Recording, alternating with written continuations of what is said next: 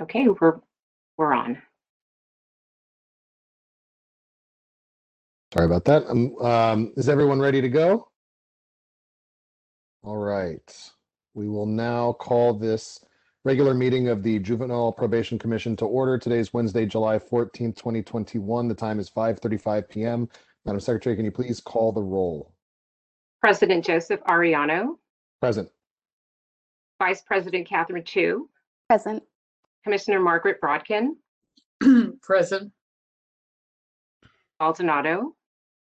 Present. Commissioner Toya Moses.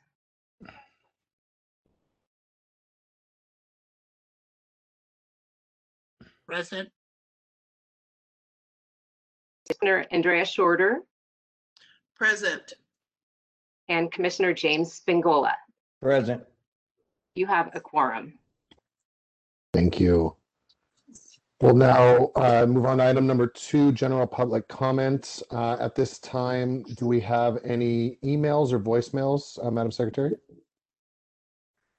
No emails, no voicemails. Thank you. Uh, and I'll just note for the public to uh, raise their hand by pressing star three at this time to be added to the general public comment line. Again, star three to be added to the line. And we'll just give it a few seconds for the public to go ahead and have themselves added.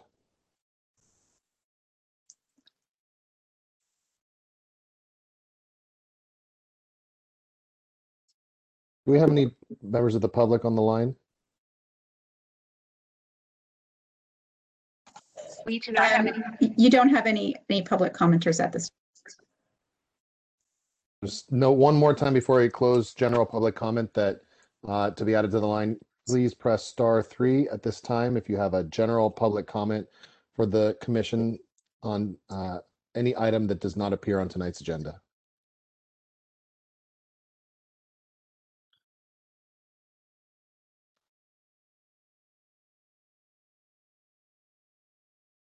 At this time, is there any hands raised?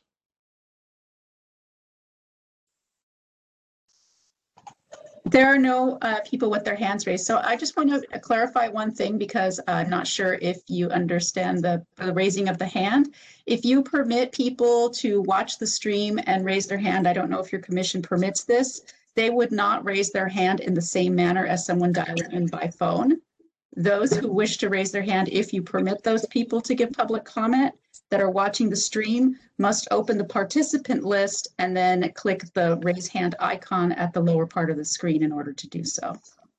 Most commissions only permit public comment by phone, but I wanted to clarify with you how you do it. And uh, if you wish for those people to be able to give it, that is how they would do it.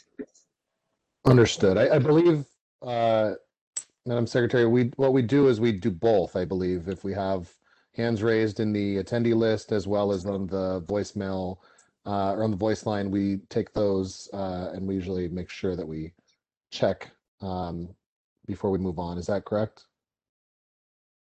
I believe so, yes. Great.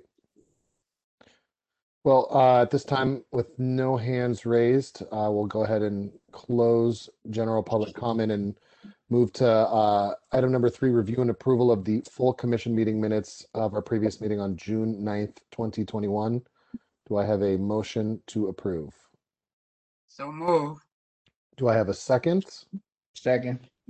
At this time, is there any public comment on this uh, motion? Please uh, raise your hand uh, via WebEx or via by uh, pressing star three to be added on the phone line to public comment.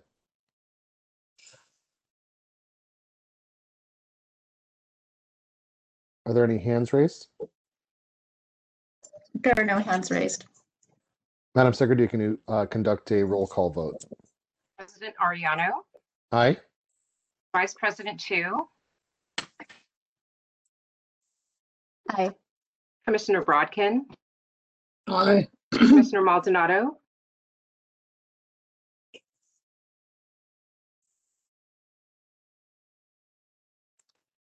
She was having problems with her internet. She sent me a text, so she Aye. might dropped out. Oh, there she is. Commissioner Moses. Aye. Commissioner Shorter. Aye. And Commissioner Spingola. Aye. Motion passes. Thank you. Uh, we'll now take item number four, uh, an update by the Family Mosaic Project. I believe uh, this was an item that um, all of us were excited to hear, but specifically requested by Commissioner Moses. Uh, so at, with this, we'll hand it over to Family Mosaic to go ahead and present. Hi, everyone. I just wanted to um, start by saying hi to everyone. Um, thank you for inviting us. My name is Farnaz Farman. I'm the Director of the Children, Youth, Family, System of Care, and Behavioral Health at the San Francisco Department of Public Health, not to be confused with de the Department of Children, Youth, and Their Families, which is a different city department under uh, Maria Sue. So I just wanted to um, clarify the semantics. I've presented to your commission before on our system of care, and so we're, we're not starting with an overview of our system. We're going to jump right to a presentation on the Family Mosaic Project um, clinic and model. It's one of our um, Cadillac programs. It's a civil service clinic within our portfolio that provides intensive case management, wraparound services, and a, is a full service partnership program. Janet Avila, the director of F M P, and Calvin Thomas, one of the supervisors at F M P, are here to uh, do the presentation. Thank you all. Hi, everyone. Um, thank you for having us. I have a short presentation, a PowerPoint, um, and then after taking any questions. Um, so I'm just going to go ahead and start.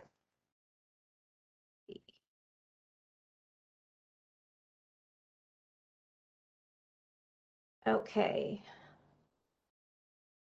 hoping everybody can see that. Um, okay, so today I'm going to talk about um, a little bit about our vision, um, some of the history, which is important, um, who we are now, our clients, our staff, um, the wraparound services that we offer, and then finally the referral process.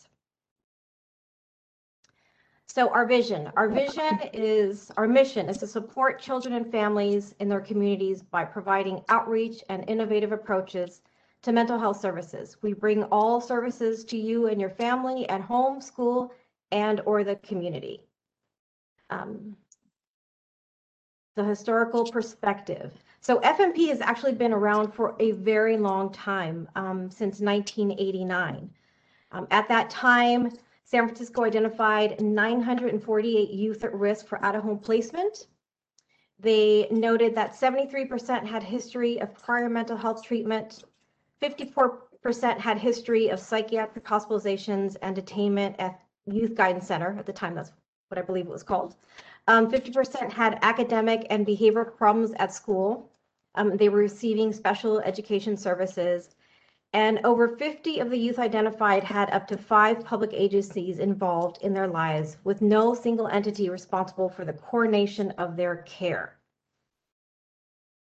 Okay, um, so this is, um, move this over for a second. Okay, so um, there was a pilot study that was funded by the Robert Wood Johnson Foundation to develop a wraparound model of care. This was in nineteen ninety um, to nineteen ninety-five. Family Mosaic Project was one of the eight demonstration sites accepted for funding. One of the conditions of the grant included a development of the long-term funding strategy to sustain the program.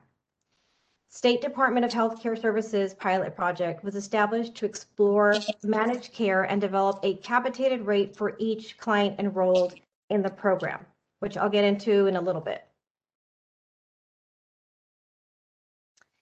nineteen ninety-six to present. So currently, Family Mosaic has a managed care contract still with the California Department of Health Care Services. So what that means is for every client that's enrolled in our program that is eligible um, under a certain Medi-Cal code, we receive a fixed monthly rate for each of those clients. Um, in the last, let's see, five years, it's actually, we got a new rate, which was exciting. Um, we went from eighteen hundred dollars a month to three thousand six hundred dollars a month per client enrolled in the F M P um, health plan. Other funding sources that we use are Mental Health Services Act, so M H S A funding. Um, that actually helps us with clients who uh, maybe don't have insurance, um, have a different type of insurance, like let's say they have Medi-Cal and Kaiser, um, or that we have kids who are maybe in foster care and have an out-of-county um, Medi-Cal code. We also have SAMHSA grant, and we have some flexible funding, some grant funding. So um, those are all the fundings that we use to support the program. Who we are now. So who do we serve? We serve children under the age of eighteen and their families. Um, they, some of the eligibility requirements are that you're a San Francisco resident, um, that you're at risk of out-of-home placement, that you have multiple system involvement, um, and that you have chronic and maybe acute behaviors that have been identified. Our staff at F M P, we have a business office that is really um, the part that runs all of our funding, Um, our service authorizations, um, and our grants. We have the care coordinators who are master's level um, licensed clinicians. We have behavioral support staff, health workers one through four, two to, I mean, sorry, two to four. We have a medical team, nurse, psychiatrist, psychologist, um, supervisors. So those are all the staff at F M P. The clients we serve. So out of the two hundred ten clients ages five to seventeen, this is the breakdown um, of the clients that we serve in San Francisco. So as you see, fifty-eight percent African-American, twenty-three percent is Latinx, ten percent Asian Pacific Islander, and nine percent is Caucasian. Our family wraparound principles. So we follow the nine principles of the wraparound model. Um, family voice and choice is the first one, team-based, natural supports, collaboration, community-based, um, which means, well, let me start with the family voice and choice. So it's really important for us that the families take part in planning the services that they need for their families. Um, this is really run through a child and family team meeting, where the parent or legal guardian somewhat takes the lead in identifying what they need, and it's then it's our job to provide them the necessary tools to get those goals accomplished.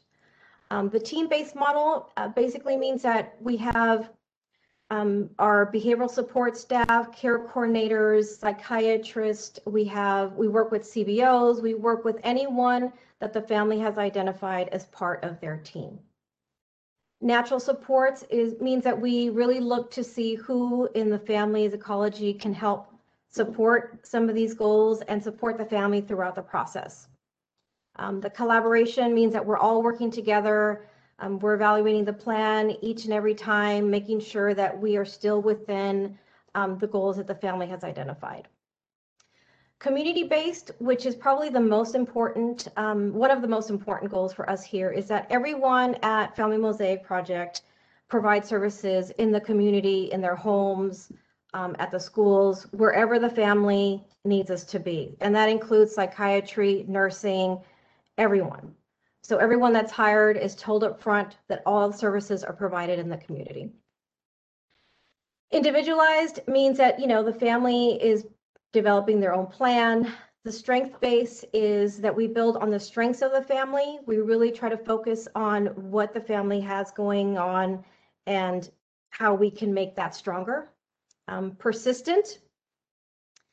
So um, we have a lot of challenges, as you can imagine, um, in working in uh, with so many different behaviors and um, situations. And so we really try as a team to get through those barriers together with the family. And outcome-based means that we're all accountable um, for every measure and goal that we provide. Okay, so this is, um, so these are our services. We have three phases of treatment. The first one is engagement, and that's where the care coordinator and behavioral support counselors will meet with a parent or caregiver and complete um, an assessment within thirty days and define goals within forty-five days. The action, that's where we're developing the plan and coming up with um, goals to put services in place. Um, and that is also developed during the child and family team meeting. And then the transition phase is when they're preparing for graduation. The services that we provide, um, which is, is care coordination, mentoring, tutoring, individual therapy, family, couples, parenting therapy, medication support services, case management, health education, behavioral skill building, school placement, and T B S services. Um, let's go back to that. Um, and let me just say that, so Family Mosaic has a lot of flexible funding, which then allows us to not only focus on the mental health piece um, for the children and family, but we can also focus on other things that may be helpful. For example, we can pay for um, art classes somewhere, um, or boxing classes, or something that is a positive recreational activity. So we have funding for that. We also have funding to help when, you know, maybe we need to pay for a uniform, or the family can't pay um, for certain things uh, like art supplies, and we're putting the child in art classes, so we can help fund for some of that. So we have lots of flex funding along with all these services, mentoring, tutoring. Um, some of them come directly from us, and some of them we outsource. Okay, so the criteria, Um, again, as a youth is San Francisco resident, youth has San Francisco Medi-Cal, youth is um, under the age of eighteen, they're at risk of out-of-home placement or a higher level of care, youth has had contact with the Department of Human Service Agency or involved in multiple sy systems like H S A, juvenile justice, um, special education. So other factors that we look at is that Um, even though we say youth is a San Francisco resident, that can mean that they're placed here from another county through foster care, or um, or maybe they're, um, we've had a lot of children lately who have been homeless and just coming from different counties, so that they are not really an established San Francisco resident yet. Uh, other factors are they may not have insurance, um, but have been maybe fifty-one fifty'd and need services right away. So we have some flexible funding to be able to cover those services. Um, and then the other is the youth needs a higher level of service other than maybe what they're receiving at an outpatient level. They've just risen to a higher level and need more services.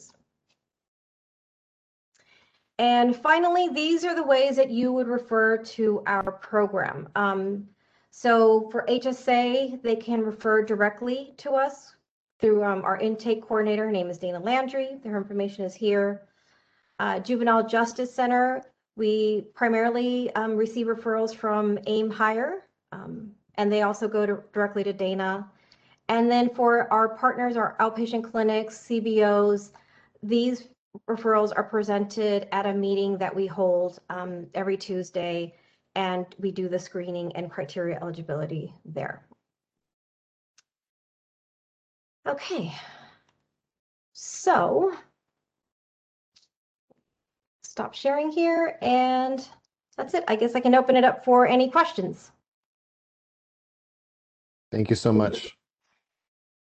Commissioner Moses, go ahead. Yeah, well, thank you for a very, very fine presentation. I'm very familiar with Family Mosaic.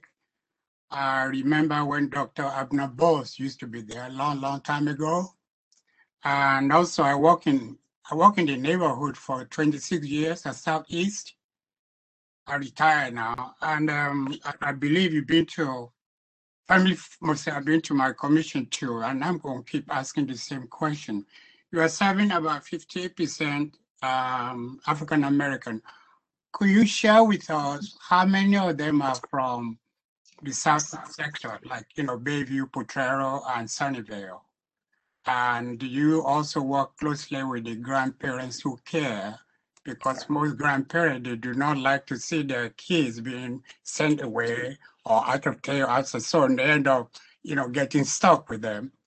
And uh, some of these uh, grandparents do not have any income. They just depend on social security and things like that. So those are my questions. Do you work closely with them? And also the percentage of African American that you serve, where are they from? Thanks. So for the Southeast sector, I would say we're about sixty to sixty-five percent, maybe even a little higher. Um, those are the clients primarily that we serve. Um, and as far as the grandparents, so We definitely work with a lot of grandparents. Um, we, we work with the entire family. So the services are not just for the child themselves, but we work with the entire family. Um, it could be, and we include everyone that they want to include, whether it's a grandparent, an aunt, um, a pastor, whoever they identify as their team is who we work with. And we provide therapy services also for the adults. So it's not just all for the children. Sometimes we have parents who come in, um, legal guardians, grandparents, who need a little extra support, and we'll provide the therapy services for them as well.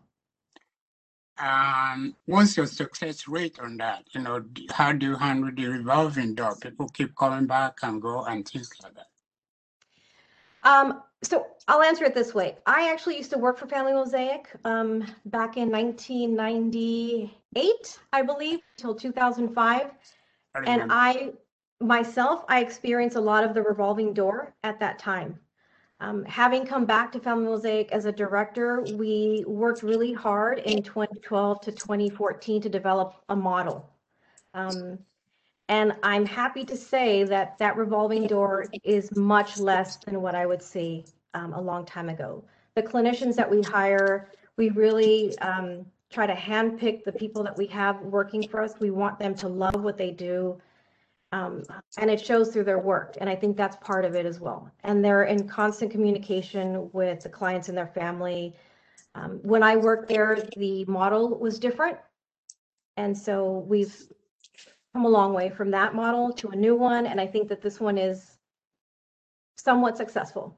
It's not perfect, but it's it's it's okay. Okay, well, thank you, I'm well. Mm-hmm. Let somebody else take over. Thank you again. Thank you. Thank you so much. Commissioner Brodkin, see your hand raised. Yeah, I don't know if are other people going to speak because, um, no, I meant other presenters. So, so I too remember Abner Boyles and the origin of this program, and I also remember some of the ups and downs uh, of the program. But my main interest now, and I presume it's um, Commissioner Moses' interest, is how many of these kids are in the in our are our kids in the juvenile probation system? Do you have a way to track that? And, mm-hmm. you know, do you have an aggressive way to make sure you are serving those kids? Because I just uh, attended a meeting like the last meeting where we were talking about who's in the juvenile hall. And it was made a, a point very clear that uh, a number of those young people had very serious mental health problems. So I don't know how the connection is made. I also am looking at a a slide presented by D P H to us about where do justice-involved youth receive behavioral health services, and I see a list of like ten places, but Family Mosaic is not on them. Mm-hmm. It's S P I, Seneca, Boys and Girls, uh, Y M C A, Community Health, uh, RAMS. Um, so I, I, I really want to know what the connection is to our system and how you know, targeted it is and how it could become, you know, because I mean, you have incredible resources. I love your model. I love the flexibility. I love the idea of meeting in people's homes, et cetera, et cetera, et cetera. But we have a lot of kids in our system with mental health issues. And I, I guess I'm not sure how you are reaching them. And so, uh, my, so one of so that's my major question and concern and what we can do to improve yeah. that. Um, but secondly is just, you know, how many young, how many people are you serving? Um, because mm-hmm. it's a very rich program with, yes. uh, um, with a lot of resources that young people in the probation system desperately need. Yeah, so, uh, well, let me start. So it's, that's a lot of questions, but I'm gonna try to answer as best I can. So right now we serve about ten to twelve kids who have had a contact with probation or are on probation or um, in the middle of dispo, some, you know, somewhere along those lines. Uh, we, in the past few years, we had a lot more referrals. We um, have a program that we absorbed that I actually was a part of at one time called multi-systemic therapy, which was um, Right, they had a partnership with probation from two thousand five to about two thousand twelve, um, and I was one of those clinicians. And when I came to F M P, we absorbed that program into F M P, and at that time we were bringing a lot more probation cases in. Um, we also have a unit of psychiatrists who work primarily with um, boys and girls on probation um, through our program, right? They work uh, directly with um, providing services when they're connected with a C B O. So those are our psychiatrists. They also provide medication services um, to those clients. Um, I will say that in the past few years— What C B Os, Janet? What C B Os are you talking about? Um, Instituto Familiar de la Raza, so I F R. Um, let me think. Um, oh, I'd have to, I'm trying to remember. Oh, I just blanked on all the names, but I know it's I F R. That's one of them. So I just blanked. It just, I, I can't help. I can't help but point out that the number of Latinx young people in our system is so much less than the preponderance of African American.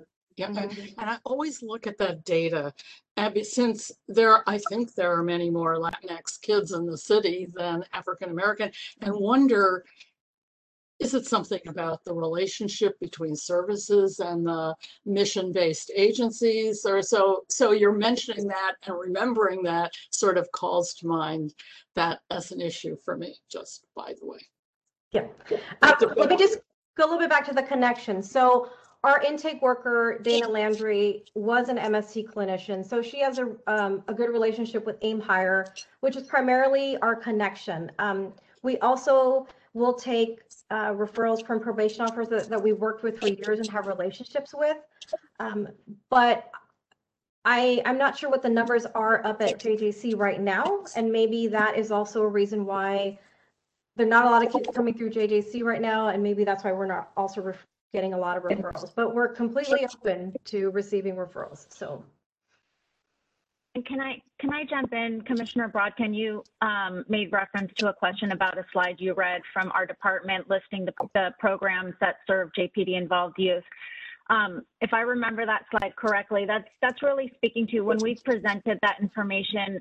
We've talked specifically about how there are programs in our system that are dedicated to serving justice-involved youth. So they have whole reporting units in our electronic health records and everything that are dedicated to justice-involved youth in that entire program. So the I S D S providers, certain R A P provide, like there's certain programs that are dedicated. And so the programs you read off were programs that are dedicated to justice-involved youth, like the I S D S providers and um, other providers. We also made mention that our entire network of civil service clinics, our outpatient clinics, our intensive case management clinics, as well as the thirty-five to forty community-based organizations that we contract with that provide various levels of care can at any point work with kids that are justice involved. And it's a lot harder for us at the system level. J- Janet, as the director of F M P, can know how many kids might be justice involved, but at the system level, when we have seven civil service clinics and thirty-five to forty community-based organizations, we've talked about the limitations of tracking kids that are justice involved that are in our system through the mechanisms that we have. We have some mechanisms and they're not perfect, and it's always an underestimate. So the slides you read off are programs that are dedicated to justice involved um, youth. I just wanted to clarify that point. And, and related to the youth we serve, um, even though in San Francisco County, the proportion might be higher. I don't know what the proportion of demographics are for youth, but in, in the children, youth, family system of care, the Latinx and the African-American youth have always been about the same proportion as the highest in our in our network of um, youth being served by specialty mental health. They're always kind of at equal footings. One kind of rises over the other at some points, but those two are always, it's typically always Latinx, closely followed by African-American, and then um, uh, A P I communities are third.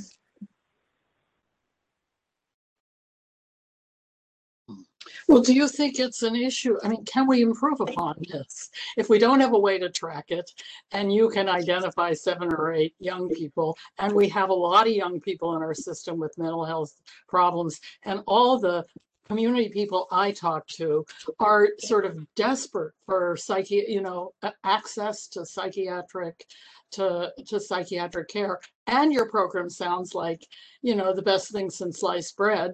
Um, and I mean, so I would have an interest, and see if you have an interest in tracking and increasing the referrals and making that link much more um, stronger. And in, you know, especially, I mean, when we have kids who are incarcerated because of mental health issues, and you have so much to offer them.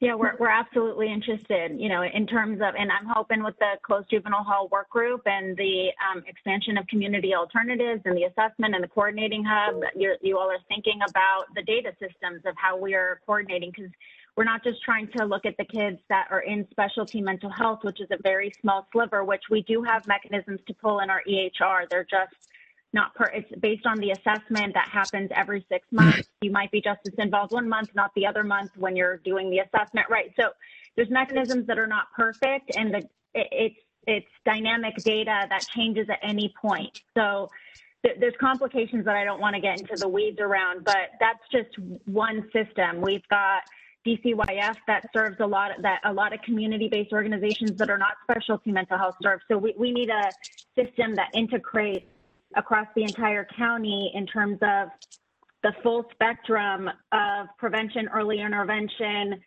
um, health promotion, all the way through folks in the, in, you know, in the alternative, um, I don't know what it's being called, the alternative placement site um, that is being reconsidered. We need to think about a data mechanism strategy across the entire network. Um, so yes, totally, totally excited to be on board with that. I just want to follow up with what um, Commissioner Brodkin said about improving the system of uh, outreach. And I think it's very, very important. As you know, Bayview is so diverse now. It used to be sixty-five percent African-American. I believe it's kind of gone down to about forty-five now. So that means we have Asian-American, we have Hispanic, you know, American who are in Bayview now. So we have to find a way of, you know, reaching out to them too, so we're not just be, you know, this. So I think the outreach need to be important. You know, you need to work closely with, we have several schools now in Bayview, you know, Willie Brown uh, Elementary School and some other schools like that. Have you reached out to the schools in Bayview now, briefly? Especially to their parents, you know, P T A? I can speak to broad strategies, and then Janet, do you want to speak to F M P? We yeah. do, outside of um, just the Family Mosaic Project, we do have um, programs that specifically focus on the Black and African-American community that are staffed by Black and African-American staff that do a lot of the lower threshold outreach and engagement, community trust and, um, and, and network building um, uh, in the community to help outreach um, to that community, Um, destigmatize, destigmatize mental health um, and connect folks to services. So we do have those strategies, and, and I'll let Janet speak specifically to F M P and, and their work with the schools. Well, that's, could you be specific? Look at it, kind of speaking in general, we do, we do this. Could you be specific, like C B O or, or some school that you work with? Could you identify some of them, please? Yeah. M A A is the program at the um, Homeless Children's Network, H C N, one of our contracted providers. M A A is heavily funded by the Department of Children, Youth, and Families, as well as um, us, the Department of Public Health, and C Y F, to have a hub and spoke model where they're connected to a lot of the schools and community-based partners. Um, it's a one hundred percent African-American staff program dedicated to African-American communities. We also have Kuwamba in our own Southeast Child Family Therapy Center program, um, Uh, led by one of the um, African-American female supervisors there, Omalade, that does, it's a very similar model uh, and, and work, and they're heavily involved in the primary care clinics and schools. So there's Kuwamba at Southeast Child Family Therapy Center, there's M A A at Homeless Children's Network, one of our contracted providers. Those are two of our specific African-American strategies. If you don't mind, can, if it's not too much sensitive or too, you know, could you share with us the ethnicity on your staff, please? On the on the leadership team, like in administration, or are you talking about Janet's F M P? In general, in general. In general, okay. I, um, I mean, I could talk, oh, sorry. I can start with the F M P. Um, so at F M P, um, forty-five percent of staff are Latinx, forty percent are African American, ten percent are Asian, Pacific Islander, and five percent are Caucasian. Um, what I can, what I can, what I can do is we have a workforce demographic report. If you'd like me to send it um, to your um, to pa Pauline, I think it's Pauline. Um, I can send you the report of our of our civil service clinics. We have an entire report that breaks down the staff versus the clients we serve in terms of race and linguistic capacity. If you'd like to see that. Okay, that would be fine. I'm just, we're just trying to find a way of you helping. You know, you with the out, uh, outreach, which is very important. We really want people in the neighborhood to be able to take advantage of it, to be able to know that you are still there and you're doing great. So that's my concern. Anything we can do to help, I think we'll be glad to help with that. You know, a lot of C B Os in Bayview now. Yeah, thank you so much. I'm going to pass it over to Calvin. He's going to talk a little bit about our outreach. Can I can I can I ask something though? No, too. Hold on. Before you pass, before you pass, so you guys said that you're doing it. Community is always questioning when people talk about what you're doing. How we can. Can you guys hear me? Because I'm seeing like a. It's breaking in and out. Yeah. Can you hear me?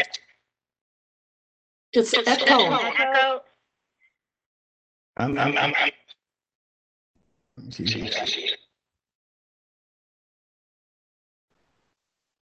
Let me turn it down. down. Can you hear me? Can you guys hear me now? Mm-hmm.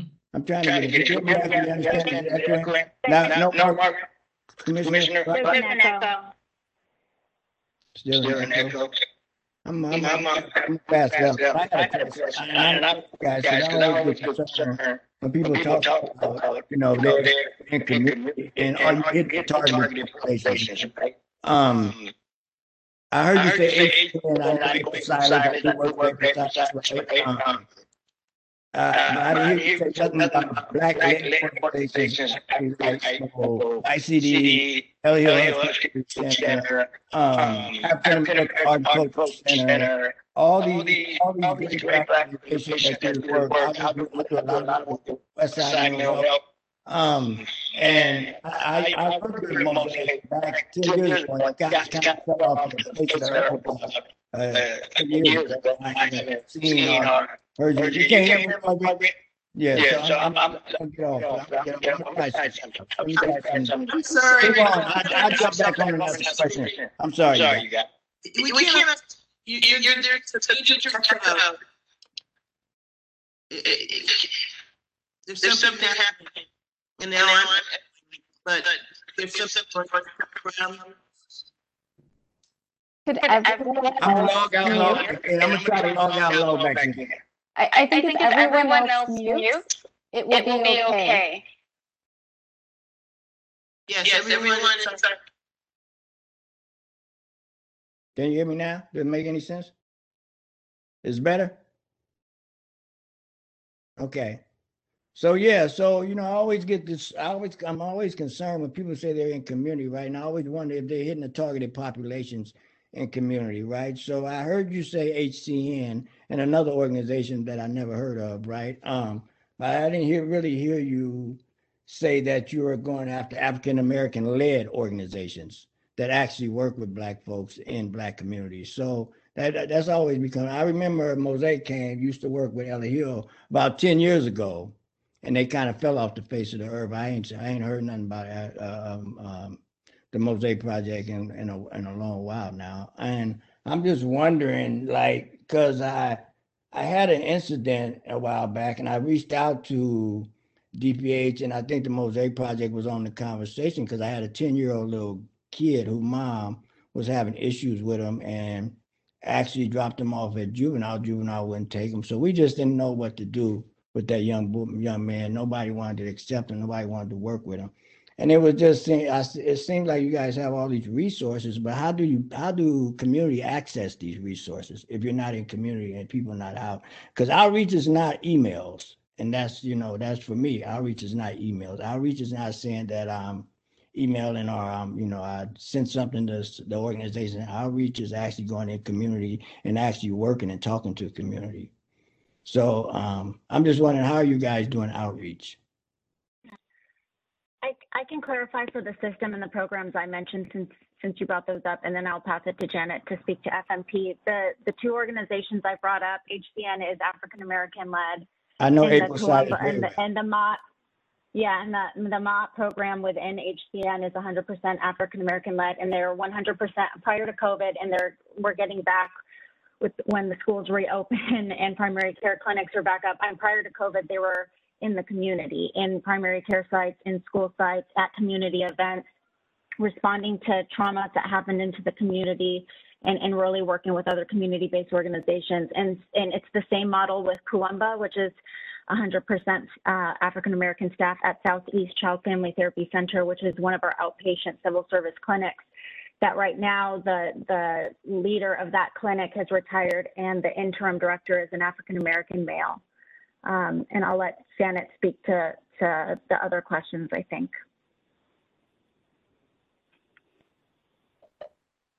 Actually, I was going to let, uh, let uh, Cal Hello? Calvin. Calvin. Hey, how's everybody doing? Uh, my name is Calvin Thomas, and I'm a supervisor at Family Mosaic. And I had the pleasure to serve under Doctor Abner Boyles as I'm uh, the longest standing Family Mosaic employee. And I say that with a smile. Um, in regards to outreach uh, in the Bayview uh, Hunters Point community, as well as in the Western Addition and throughout the Sunnydale region and uh, Double Rock region of city, um, I personally have an outreach team and we actually go out. We are connected with B Magic. We're connected with Mo' MAGIC. Uh, we're connected with A P R I, which is uh, the A. Philoff Randolph Institute, which is right downstairs from Family Mosaic.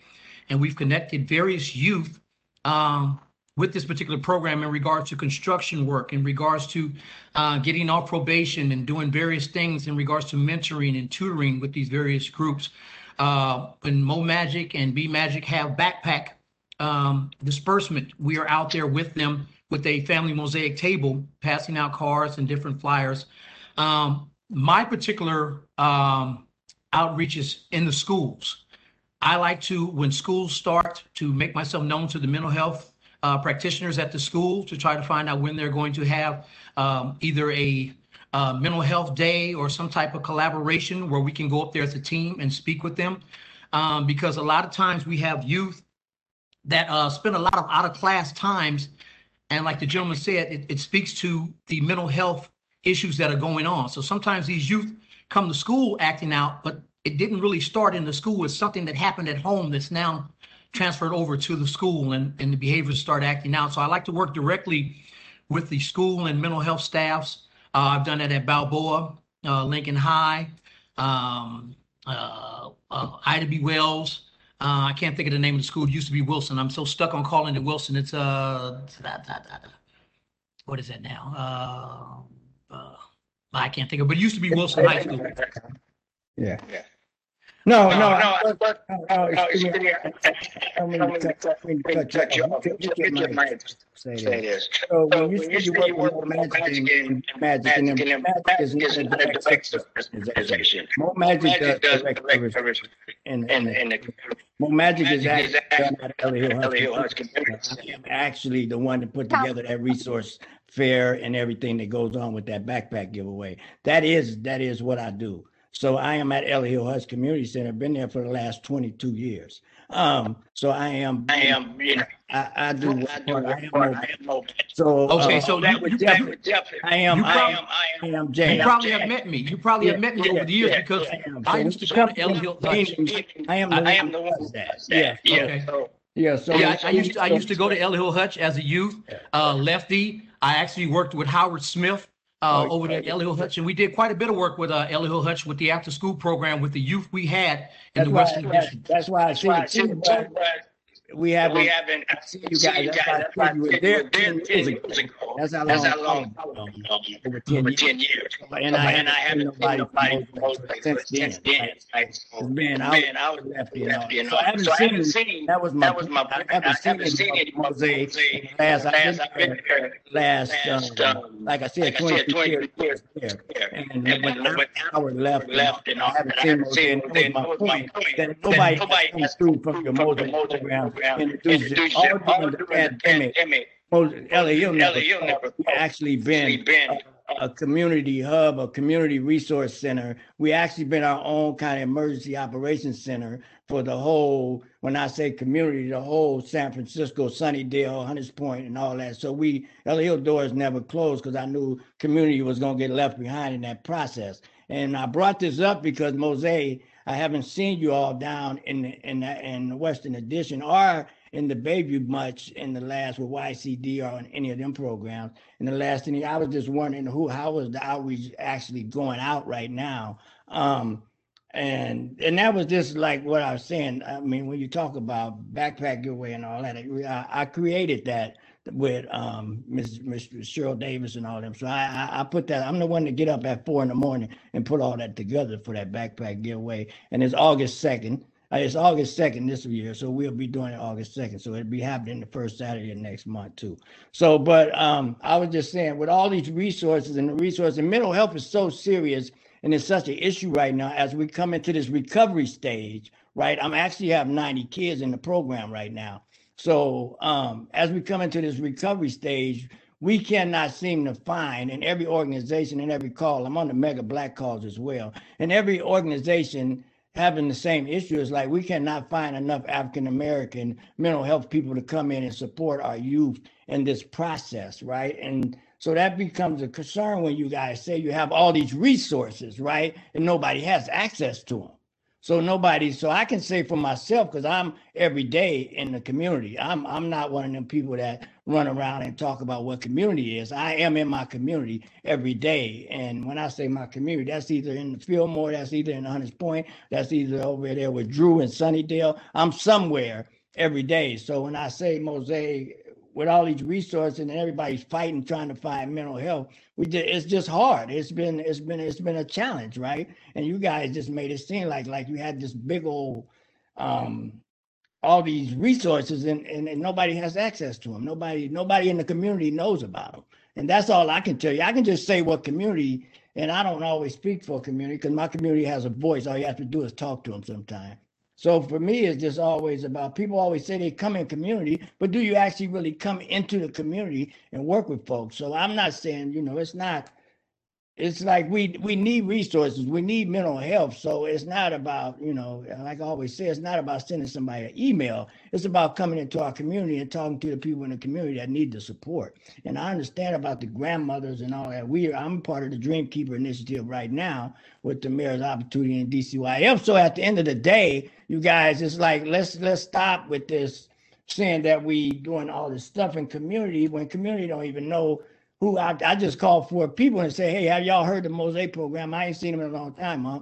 So, you know, it's just like, I mean, I used to, my grandkids knew them, but now I just haven't seen them in a while. So, you know, that's just be my concern, man. I just, to, like, I just wanted especially to- with mental health. Mental health. Yeah, I, I I I agree with you one hundred percent, Mister James. Um, so we have um, probably distance, and, and it's not intentional, had a distance with the uh, the Western Addition area. But what's great about this conversation is now you have a contact person, and now I have a contact person um, to work with, so we can, you know, uh, basically close that gap and, and get out there and do what we need to do. Like, you know, I have I have Kim Mitchell. Uh, who works over there in the Sunnydale area. You know, I I have, uh, you know, various other contacts in, in, in the Lakeview and Oceanview area. Like I said, I, I'm an inner city youth um, that made good. And, and, and, and, you know, for me was to learn, to to teach and to share. And that's what I, you know, continue to do. So I appreciate uh, your concerns. Uh, you now have a contact person, and I'd like to move forward with yeah, uh, yeah, some yeah, of those. I'll reach out. I'll reach out. Thank, thank you, sir. Yeah, I'm a yeah, week. I just want to One second, second that. Um, um, Oh, oh, oh, there's, oh, an, there's echo. an echo. Um, I just want to second that. Uh, by no means uh, talking about the strategies that we have for um, by African American led organizations for youth is, is in no way saying that we have enough. We absolutely do not have enough to meet the need. And so I just want to make that clear in speaking to those strategies. I, I do not want to unintentionally make the impact that it, it sounded like we have enough. And we absolutely have families that it, we have a very complicated system that's very hard to navigate and very hard to understand. And we have very real capacity issues. We've got significant vacancies. We've got very slow hiring with H R in the three outpatient clinics alone. If I had all my vacancies filled right now, we could serve two hundred twenty new families today with those new positions. And so, and F M P, major vacancies, uh, we, we are, the capacity is, is um, the capacity both in civil service as well as in the community-based organization. The vacancy rates are high. Um, the access issues are real, and the the difficulty in understanding how to navigate mental health systems and and the various options and doors is is an it keeps honestly keeps me up at night. So I one hundred percent agree with you in all that.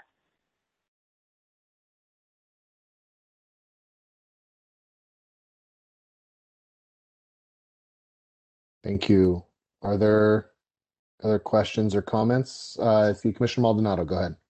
Hi, first of all, thanks for being here and for the presentation. We really appreciate it. One of the questions I have is with regard to funding, and I think um, some of the issues might have been just mentioned. It, um, Janet, in her introduction, mentioned that there was a vast increase in funding that was recently received, I think, to over thirty-two hundred, almost doubled, correct, from like sixteen hundred. Um, so what upgrades or service changes have you been able to implement? Have you been able to hire more staff? I know you said that there's kind of a stall with regard to hiring staff. Um, but if that is the intention, then, you know, what is it more mental health workers? Is it more psychiatrists? I know flex funding was mentioned, but that was kind of general. So I just kind of want to know, it seems like a vast increase in funding, what that money is going to be put to use for. Sure. So um, let me start by saying that that capitation rate of eighteen hundred was from the start. And there have been request after request to the state to um, to increase our rate to make us equal and whole like other R A P programs around the state. So we were, for a very long time, we functioned on a very small amount for each client. The money is primarily used for services. So it's not directly used to hiring staff. Um, so there's some that is used for the staff, but primarily it's to service a client, to cover their mental health services, um, their psychiatric hospitalizations when they're enrolled in our health plan. Um, so the majority of that goes to to cover all of that. Um, it's not, so when I was talking about all the services that we can offer, it's not just mental health, and I don't say just, but we have um, tutoring, we can offer O T T P. So there are a lot of contracts that also um, use that capitation funding um, to help support our kids. So it's spread around the program. Can I, can I and, follow up and, on that? What uh, what kind of services specifically, and what are the average services that each um, youth uh, necessitates? Can you be more specific with regard to that? Like, do mm-hmm. some just require mental health? Uh, do the majority just require mental health services? Do they require tutoring? Do they require other services? More specificity would be helpful. Thank you. Yeah, sure. Um, so we are a mental health program, so that is something that we look at primarily.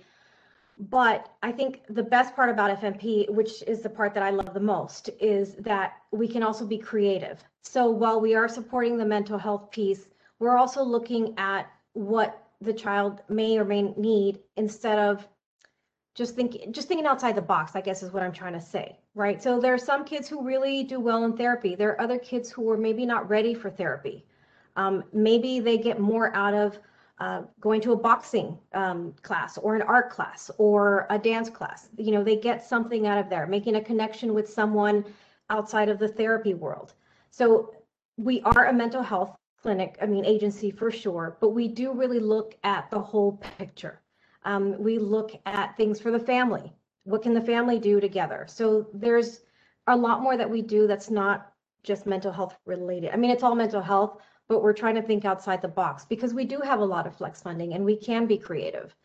Um, I think one of the barriers for us is not so much, um, well, sometimes I think the families may not be completely ready to receive all this stuff yet, right? So we try to pace ourselves um, and put different services slowly um, to help the family. I don't know if that makes sense, but it really sure. just. Uh-huh. I actually have a follow-up question to that too. I know that in your three-part, um, the three-part steps that you mentioned, familial engagement was kind of a major part of it, but I'm wondering how often parents or guardians, grandparents, family members um, do engage. And it's not necessarily because of willingness, but because people have multiple jobs sometimes or other yes. commitments. I'm just wondering how often they are able to engage um, in these programs, and um, whether in your experience that makes a, a, a significant difference in, in being able to um, to help the youth.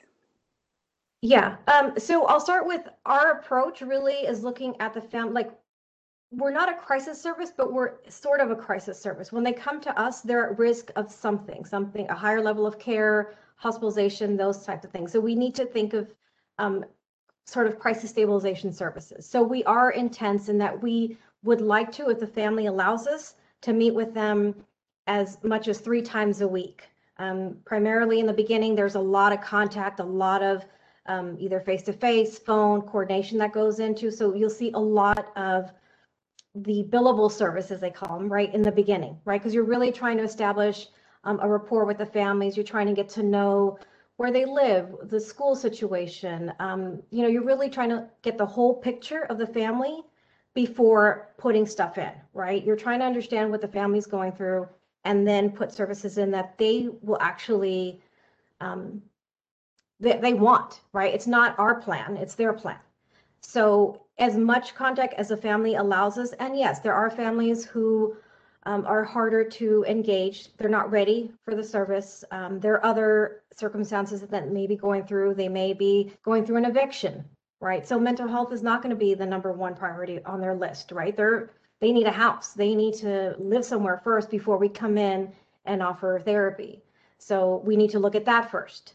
Um, So sorry to interrupt you, but that's one of my questions. How successful are those um, engagement attempts with the family? Um, I realize it's it's a major part of, of the three-step process, but I'm just wondering how successful those attempts are. And like I said, for a variety of reasons, not just willingness, yep. but, you know, other obligations that parents or guardians may have.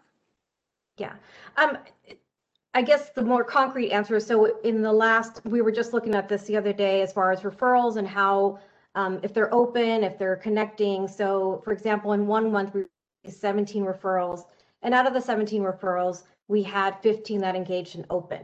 Now that's a good month, right? Another month, we may have ten referrals and maybe five only engage. It's really a fluid number. It's, I'd have to really go back like a year's worth and look at those numbers to give you an average, but it can ebb and flow. Strategy um, in addressing the needs of the youth change um, in, in relation to whether the family can engage or not? Say that again, can I hear, hear the first part? So how does your strategy in addressing, you know, um, the mental health problems or other issues that, that a minor may have, how does it change depending on um, the family's ability to engage or not? Yeah, um, this question comes up, you know, for our care coordinators a lot. Uh, I think for us is we we go in with the intention of helping the whole family, and sometimes um, the parent, legal guardian, the adults in the family aren't ready, but maybe the youth is ready and they can benefit from some of the services that we can offer. We'll still stay in there and work with the youth um, and still try to engage a family as much as we can. And, you know, and sometimes in those circumstances, we're working with the youth to maybe find something recreational, somewhere to go to, a safe place. Um, and so it may not be working directly with the family, maybe they're not engaged. So every every family that we get is very different. So we really try to look at what we can do to the extreme, right? We're really going to be creative. Um, so in that, it's a little hard to answer, but that's what we try to do. We look at the whole family first, and then whoever we have left who wants our services, we will work with. And sometimes, you know, can I just add to that too? Sorry, I don't mean to interrupt. Can I just add to that too, in terms yeah. of a broader strategy? I mean, this is such a big question. It's such a big and it's such a complex question that is something we think about for our entire system. And looking at the race equity lens, I mentioned that we have a workforce demographic report where we look at the race and linguistic capacity of our staff in comparison to the clients we serve. Part of what we're doing is our director of practice improvement and analytics. A lot of that work is so clinics can also look at the racial and linguistic um, makeup of their providers in comparison to the family they serve, because that's one point of engagement, right? There's a lot of factors that go into engagement, destigmatizing mental health, meeting people where they're at, all, you know, making sure you're understanding their needs, not being top down, really being informed by what their needs are. There's, there's a lot of factors that go into engagement. And one of them is The, re, the race and linguistic, you know, who your provider is and if you feel comfortable going to them. And a lot of the times, cultural match or racial match is really important, important in that initial engagement phase. It doesn't always necessarily mean it's going to be effective treatment outcomes based on the literature and based on experience, but it's very important for that initial engagement phase. And if we have less African American, less Latinx, Less, less A P I um, staff, which we do have, you know, in comparison to the clients that we serve, if that's the case, we're thinking about, A, how do we, A, work with H R to recruit and diversify our workforce so families have options in who they work with, but also how are we working with our workforce around if you are not a cultural match. We've been doing a lot of race equity trainings to really examine our, our areas of privilege and how we have conversations and supervision around that. And providers need to be having those conversations with families too, or recognizing how their race and their cultural backgrounds or how they are coming to the relationship might impact engagement. So it, it's, it's a very big, very complex, multi, multifaceted, from the race of the provider, the comfort, the, the mistrust of mental health systems, the, you know, the willingness to engage, the types of needs that you have. There's a lot of factors that go into that engagement process. Um, and there's a lot of things we're doing at the system level with our practice improvement work to, to address some of those issues. Thank you. Commissioner Shorter, see your hand raised. Thank you. I'll be very brief because I, I really do appreciate this presentation from Family Mosaic Project um, and the the um, the back and forth with our with our, our commission. And I know that we had to move forward on the agenda because we're um, a little bit behind time. So um, I just wanted to just kind of go back really quickly, not looking for any particular response or engagement. Um, but just, um, you know, his, his historically meeting, um, you know, back into the, in the nineties, um, when I was, um, was directing the Detention Diversion Advocacy Project, um, you know, the Family Mosaic Project was, was clearly a, a, an important resource, um, Uh, to some of the, the youth and families that we're working with that we were able to divert from detention. Um, but I wanted to kind of go back a bit to what James was talking about in terms of sort of, there seemed to be something of a disconnect um, between the resources of, of the Family Mosaic Project and perhaps what's happening in um, where he has sat at Ella Hill Hutch Um, and other parts of the Western Addition. As I recall, part of, I think part of the trend, and maybe th this is changing, um, in how um, it relates to our population in the juvenile um, justice um, arena, uh, is this. There were um, services that were provided, for instance, that in the southeast sector of the city, Um, on the west side or in the Western Addition, there was the Westside Community Mental Health. Um, in the O M I or Ingleside area, there were services there. And as I recall, and then certainly there were mental health services and in the Mission through Horizons and other places. And also you could connect to services. They weren't provided by Potrero Hill Neighborhood Services, but you could connect to services. Additionally, there were mental health services um, that were provided by individual therapists that the court would, you know, um, um, rendered necessary for the family or for the, the family and youth to, to. So there are an array of, of ways in which people could connect um, to mental health services and support.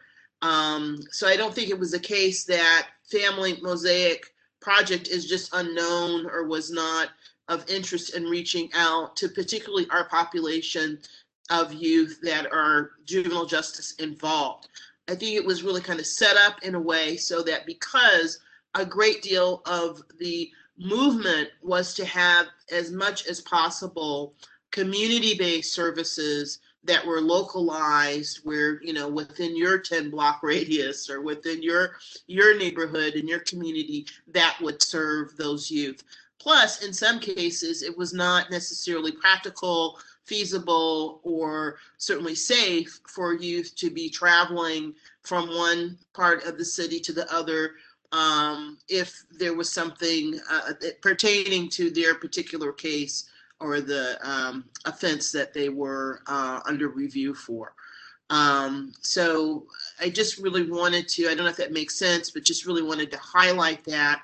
My presumption is, is that to, to some extent that is probably Um, uh, if not the same, a, a, a similar um, set up in terms of how our Juvenile Justice Center um, is referring um, youth and their families to these various mental health services.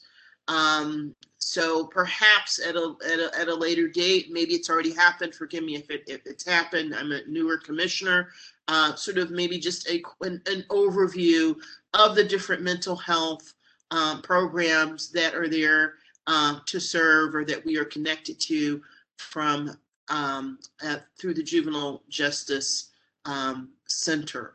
So I would just want to say thank you so much to what you all are doing at Family Mosaic. I certainly, um, you know, am another uh, nostalgia here in, in terms of having worked with Doctor Doctor Boyles and the staff at that time, um, and I'm just very glad to see that Family Mosaic is is um, is, is is still with us uh, and thriving and evolving. And thank you for what you do for our youth and families. Thank you. Thank you so much. Are there any other questions or comments for Family Mosaic before we head on to the next agenda item? We have public testimony, and then I have a, another comment. Sure. Uh, go ahead, Commissioner. I, I just want to echo what uh, Commissioner James and also Andrea Shorter said. You know, my concern is the outreach to the neighborhood. And I was wondering, will you all be willing to come back again just to update us how far you have done in terms of outreach to the community, without asking for too much from them? Yes, we would love to. Okay, like tomorrow? Okay, that'd be fine. So we'll let you. Okay, thank you very much. We appreciate all you're doing. Um, I would just like to follow up on that because I really appreciate that comment, because there's no point in having this on the agenda unless we're identifying an issue and trying to come to, uh, you know, some solution. And it has to go beyond Calvin and James knowing each other and being able to make referrals, because this is a systemic issue. And Uh, this program was set up specifically for juvenile probation type kids, for kids in the system, for kids who would other have, uh, you know, otherwise have to be in placement, for kids at the very highest risk. And it is very frustrating to me to hear that you don't really track it. You're not sure how many. Um, we, we, I just got an email from somebody who's very involved in the Juvenile Justice Network who said, you know, that they tried so hard to get a young person in your program. They were on the waiting list for a very long time. So, you know, we got to come up with a way so that you can target specifically kids in the juvenile probation system. And I appreciate what uh, uh, Commissioner Moses said, but I also would like to turn to our department. Um, we have Emily Fox on the line, whose job it is to facilitate these kinds of relationships. We have our chief. I, I think it would be very useful to, to her chief, who made a, a, a comment at the last meeting she attended about how important collaboration is and how these are systemic issues and how we have to figure out how to solve them. So, you know, wonderful that James and Calvin are, you know, are going to be able to make referrals. But um, I would like to, you know, whether it's in two months or whether it's a report back from the um, Uh, the department, or whether we follow up with the program committee to really figure out how we can have the very highest priority kids who are in danger of being incarcerating, incarcerated and spending a lifetime, you know, behind bars, the kind of mental health services that they that they need. So, um, yeah. I, I agree with I agree with your comment, and I, I know this is going to go further than just James and myself. Um, Toya might not recognize me now. Uh, no hair, but the beard, so I kind of did a reverse. It's fine, but but I, I I would love to be the contact person for Family Mosaic in regards to the outreach. And uh, like Mister Moses said, you know, can you start tomorrow? We we we can start tonight. Just if you if you have a contact person for me, please let me know. I can organize a team within Family Mosaic of the people that I supervise who would love to serve the community. Like I said, I, I mean, I have no other joy but serving children, youth, and families. You know, I, I can't say it was my calling, but it was something I ran into and I embraced. Um, and so I, I, I you know, I, I grew up over in, in the Western Addition, you know, uh, staying in Banneker's. So I, I knew uh, Robert Hector and all the, the guys that got me right. So I wanted to be one of those people that got youth right. And James, I, I really appreciate your energy. Um, and I could hear when you're speaking it, um, this is something that we need to to get right. Um, you know, when, when I first started at Family Mosaic under Doctor Bowles, we had two probation officers that were on site. So the referrals were a little bit different. They were right there um, within the program. With, or D H S was right there within Family Mosaic. We had people from the school district that were right there. So we're not reinventing the wheel. We're just trying to find a way to get it rolling again without so many bumps. And, you know, like I said, I, I want to be part of the process. I just don't want to speak it. I want to get out there and do it. So, so I just, I just my point, point is, is that it's, I'm, I'm sorry. sorry. It's, it's not, not all of I'm, I'm echoing. echoing. My point is that it's not all on Family Mosaic. It's on the department, the juvenile probation department, and it's on other C B Os. You know, I go regularly to the Juvenile Justice Providers Association.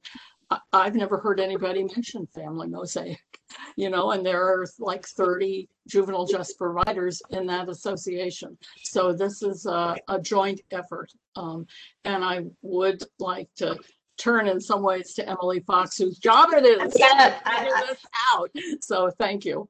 I'm I'm gonna, if I may, jump in here and say this is this is more of a system collaboration. This is different than what I would say is Emily's job, which is really community org to community org. Um, and I really appreciate what Janet's saying about the numbers declining. Margaret, to your question about what happens next, during this meeting, I've already reached out to my staff about making sure that we're on this and having this conversation. So it's not going unnoticed. Of course, we have the mechanisms in place to follow up on these kinds of gaps when they become obvious to us. And I appreciate the presentation tonight a lot. And I also want to acknowledge that there are reasons that there are fewer kids referred. We don't have as many kids as we had in twenty twelve. We certainly don't have as many kids that we're looking at placement for as we did during that time. And that's a really good problem. So the natural decline we should celebrate, and then any gaps that remain we need to tackle. Um, and uh, Calvin, I'm gonna hook you up with our Director of Probation Services directly so that he can come out and talk to you. And we, um, I've already been contacting him during this meeting, and we will go forward. Thanks. Good, very good. Thanks, Chief. Are there any other? Oh, I'm getting an echo. So, is there any other questions or comments?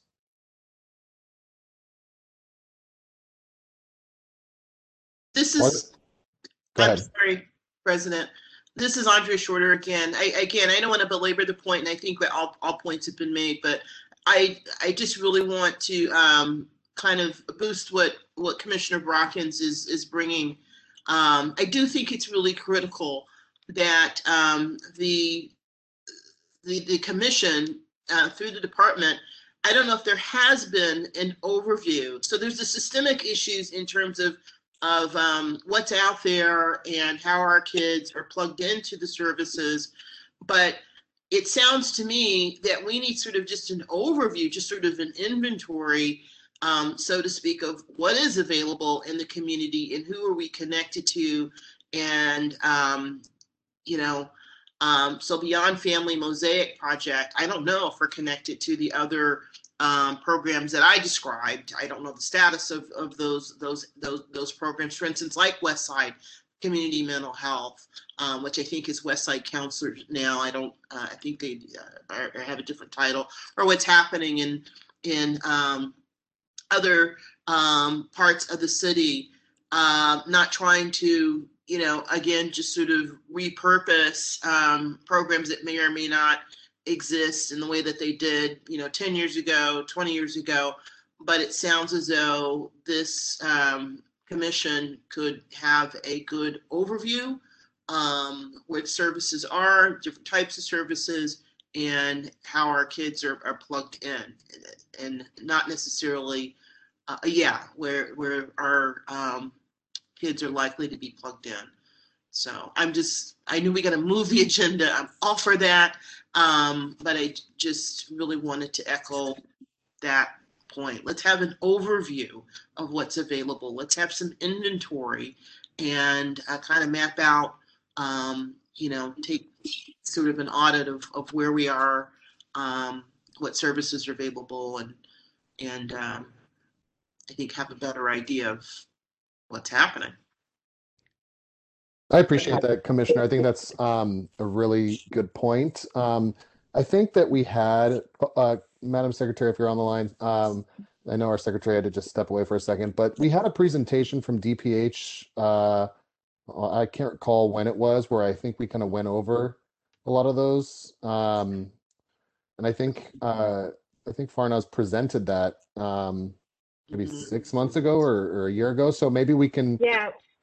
Go, I'll, go ahead, and maybe you can touch on that. Yes, I've, I've presented here, and I've presented, um, and part of that was the Children and Youth Family System of Care and the landscape of services. Um, part of it was a request to hear about Mental Health S F. So the um, interim director at the time, um, Marlo Simmons, had come to speak to some of those services that are being built out related to Mental Health S F. I've also talked to the closed juvenile hall, uh, hall work group commissions. We've presented there. We've been extensively involved with the closed juvenile hall work group committees, um, inventory of all of our programs. Um, so they have all of that information. So we've done a, we've done a lot of presenting, and we're happy to do more.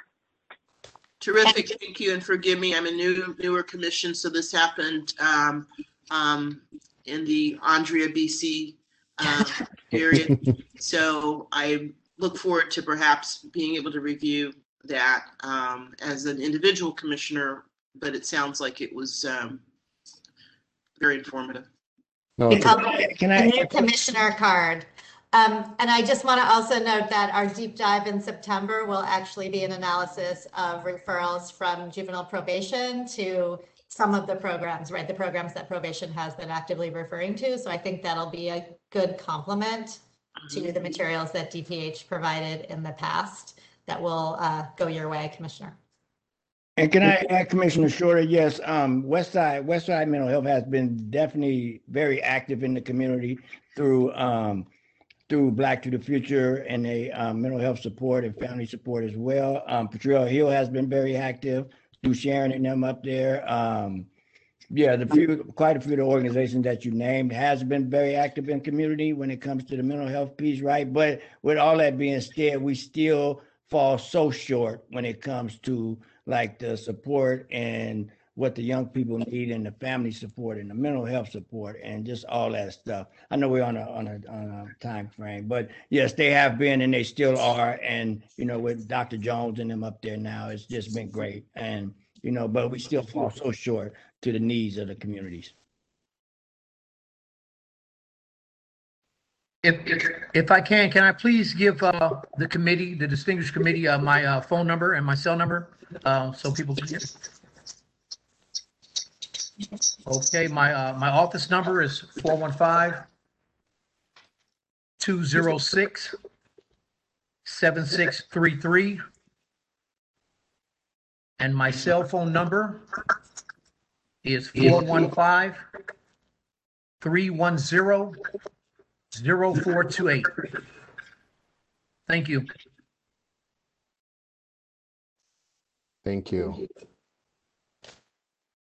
Uh, I want to thank, uh, is there, just before we move on to public comment, I just want to thank our uh, presenters, Janet, as well as Farnaz, and uh, everyone from Family, and, and Calvin as well, for everyone from Family Mosaic for um, coming here. I know that this issue uh, has been probably top of mind for this commission uh, for the last several years.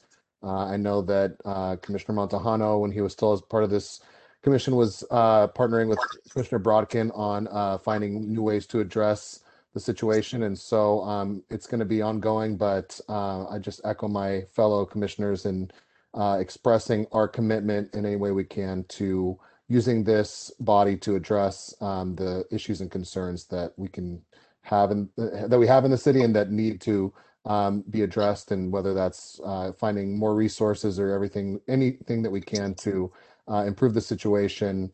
Um, we know that this is one of the more challenging ones, but um, you know, we're committed and resolved to doing more. So thank you. At this time, we'll open up for public comment on this item. This is public comment for item number four, the presentation by Family Mosaic Project. And I believe, is it Araceli um, that's going to handle public comment? Yes, and we do have one caller at this time. Thank you. I'll put them through.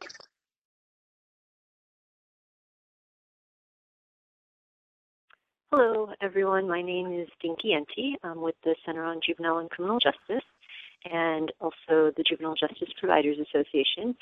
Um, Farah, Calvin, um, uh, Janet, I just want to thank you for this presentation about F M P. Um, Farah, I know you mentioned um, that you all have a substantial um, uh, vacancies uh, issue, and um, that's preventing you all from being able to serve and support more youth and families.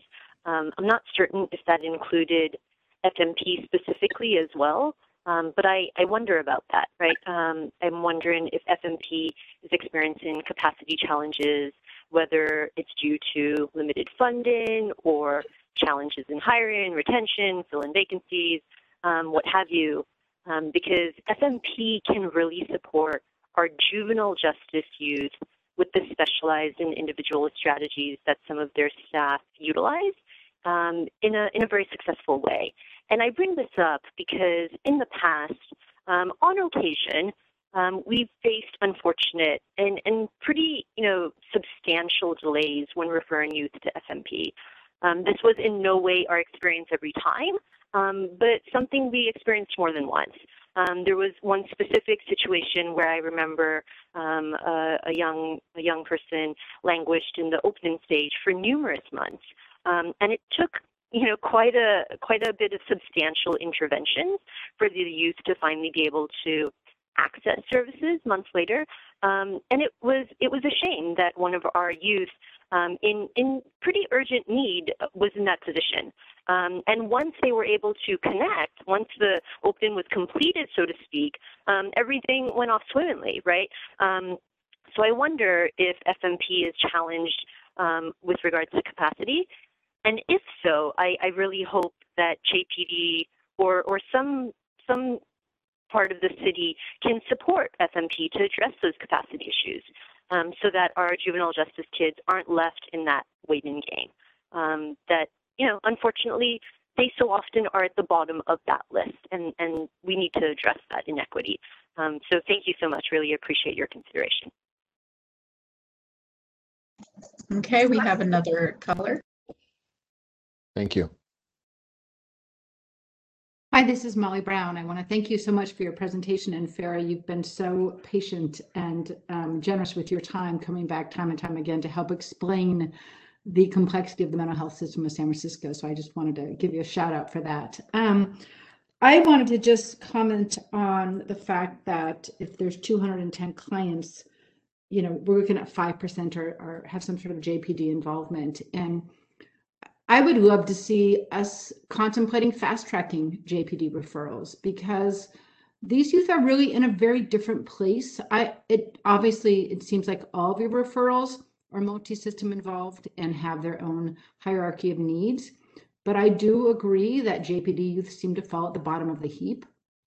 And so I would love to encourage the commission to think about how to advocate on in different systems. We're also talking about this with the Department of Homelessness, like how do we fast track J P D youth in all these different forums to ensure their needs get met as expeditiously as possible. So I am, I also think in terms of like youth at, you know, who are at risk of placement, when we're already at a place where these youth are going to be placed or most likely um, in search of placement, which doesn't really exist, anything that might enable them to get back home or into their community would, would be preferential than the alternative. So thanks so much. And I understand the H R issue, it's, it's city-wide.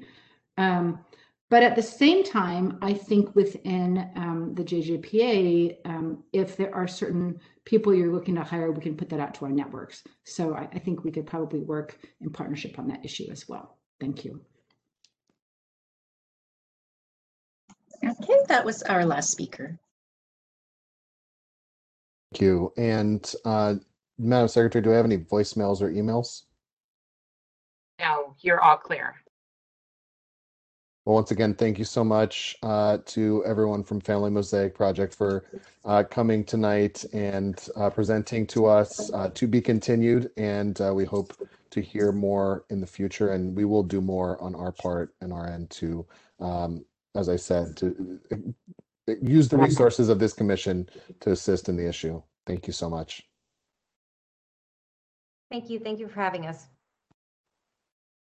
Thank uh, you, everyone. That, thank you very much. Uh, we'll now take item number five, uh, the Chief's report. Chief Miller, I'll hand it over to you. Sure. Um, I need sharing ability.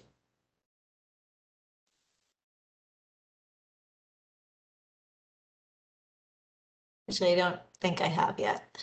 Araceli, do you think you could pass the ball to the Chief?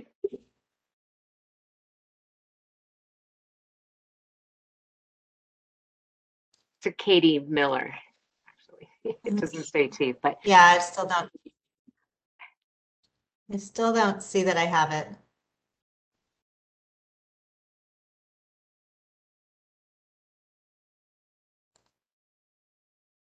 I'm going to send her a message in the chat. Okay. I know we're running behind. I'll be quick. I only have forty-three slides. Just saying who's listening. Just checking. They only need forty-three, Chief. Only, only forty-three. forty-three, and then we have our deep dive. Yeah, so yeah. Dig in, get some food. Still waiting to share the slides. I'm only going to go over uh, seven of them, actually. You are welcome. And I thought I heard him say earlier that the ball was removed or something. It's not the ball no more? No, the ball's been replaced apparently by like a little square, which now it's, it's next to your name, um, Katie. I'll give. Oh, sorry, I gave it to Catherine and by accident. I'll give it to you. It looks like an envelope now. Commissioner Chu stole it. Okay. Give me a, I'll pass I it over to you. It. Give me a moment, please, so I can make sure I'm bringing up the right thing. Um, let's see. Can you see the slide? I see a thumbs up from we're, Commissioner Chu. We're good. Great. I'm going to start the show. Hold on. Do, do, do, from beginning. Okay. So as with usual, you have the um, entire set of slides at your disposal. I'm going to just highlight some that were of particular interest for us in the department. Happy to take questions.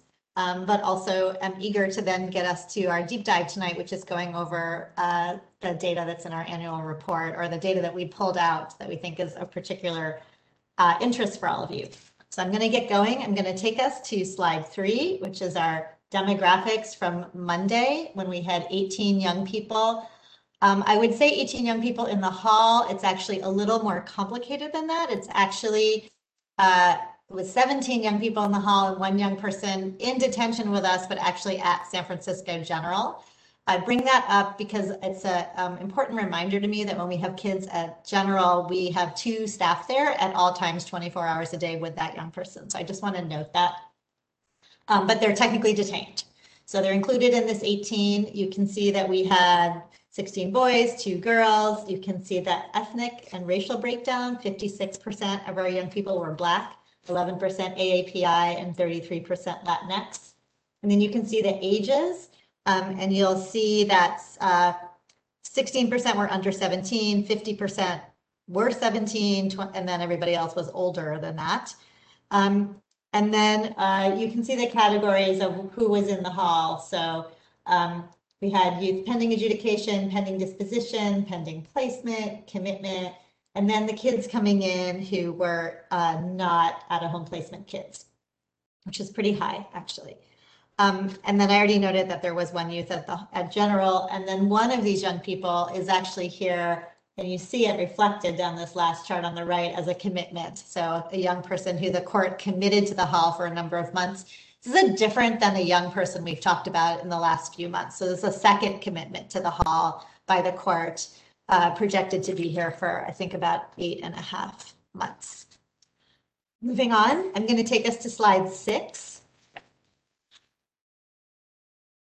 Slide six is our admissions, releases, and average daily population. I bring us to this slide just to note that that Uh, there were twenty-four admissions, nineteen releases in June, and the average daily population in June was sixteen young people. That is the highest average daily pop since March of twenty twenty.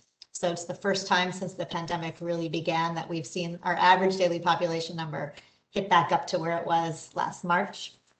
I'm going to take us now to slide thirteen. Our length of stay range. I know this can be a hard slide for people to follow, but I'm just going to hit the highlight on it. Um, which is that we're seeing our average length, not only our average daily population, but we're seeing our average length of stay um, increase for the kids who are in on the last day of the month. So the kids who are with us, we're seeing with us longer right now. Part of it is for because of the example I just gave you, right? Of if we have a judge commit a young person for many months, obviously they're going to be here for a while. We have some very complicated cases right now.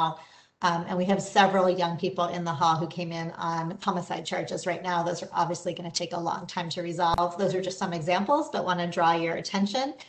seventy of the young people who were with us on the last day of the month, seventy-seven percent had been detained for more than thirty days. So I just wanted to highlight that for you. It's something that we're aware of and watching. I'm going to take us to slide eighteen now, which is admission by primary detention reason. So in May, there were um, only nine admissions to juvenile hall, which is great. Um, eight of those were mandatory uh, detentions under the law. Um, seven of them were for mandatory new law violations, so those seven oh seven B offenses. And one was a transfer from county jail or D J J, right? So those are mandatory transfers in. The one case where a young person came in on a detention that wasn't mandatory was due to their score on our detention risk instrument. They scored over eleven, or it's equal or equal to or more than eleven. Um, and it was a case where the young person, there was a gun involved in the case. Um, and then I'm going to take us now to slide twenty-two. Um, which is probation, C A R C, and Make It Right referrals for the month. So as you can see, in May, there were twenty-six referrals to probation, relatively low number. Like I just said, nine of them went into the hall. Of those twenty-six referrals, eighteen were for felonies, five were for misdemeanors, and three were for warrants or probation violations. And you can see the breakdown, of course, also on which cases went to C A R C and Make It Right at the D A's office, nine cases to C A R C, three to Make It Right. This is actually the lowest number of probation referrals since before the start of twenty twenty um, in a given month.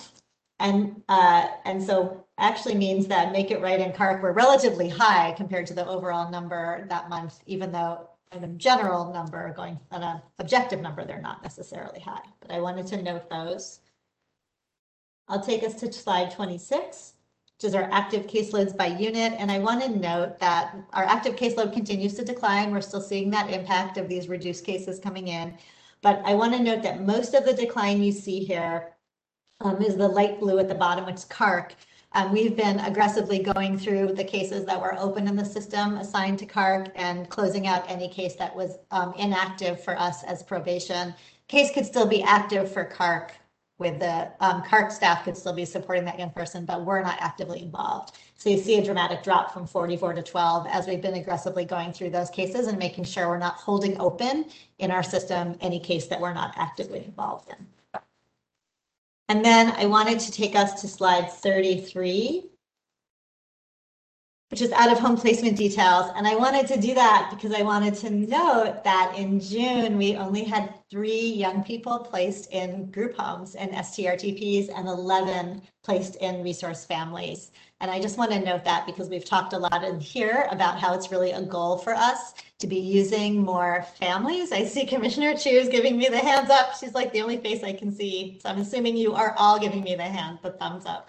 But this is something we've talked about. We'll talk a little bit more about it again later today um, with regard to the funding that we're giving out to do more of this right now. But we just thought this was really uh, a great data point that we were excited to share with all of you. Um, and then I'm gonna end by just Uh, swinging us over to slide forty-two, which is just a reminder of what's on the horizon for deep dives. Um, so I will kick it to Selena in a second to do our annual report, but just want to note that you all have no meeting in August, so we will not have a deep dive that we're doing for you in August.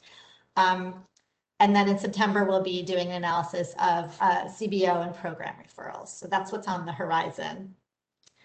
Um, And then I'm going to, I think uh, I'll pause quickly to see if there's any uh, urgent questions, and then I'll kick it to Selena. So I'll just briefly pause while I close out of my screen.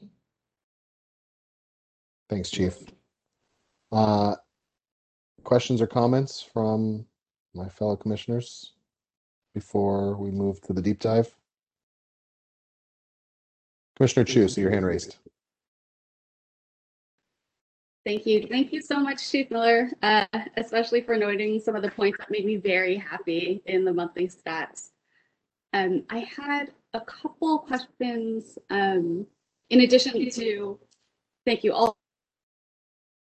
I have literal notes where I've taken slide thirty-three, thanks for including this, slide twenty-two, thanks for including this. So really thank you and your department for all of your work. Um, I was wondering on slide ten, it looked like there were two fourteen year olds and, and I think we talked about this last time, but the, the younger or younger youth who are referred are always uh, of really deep concern to me. So I'm wondering if there's anything that you can tell us about those two, especially younger youth.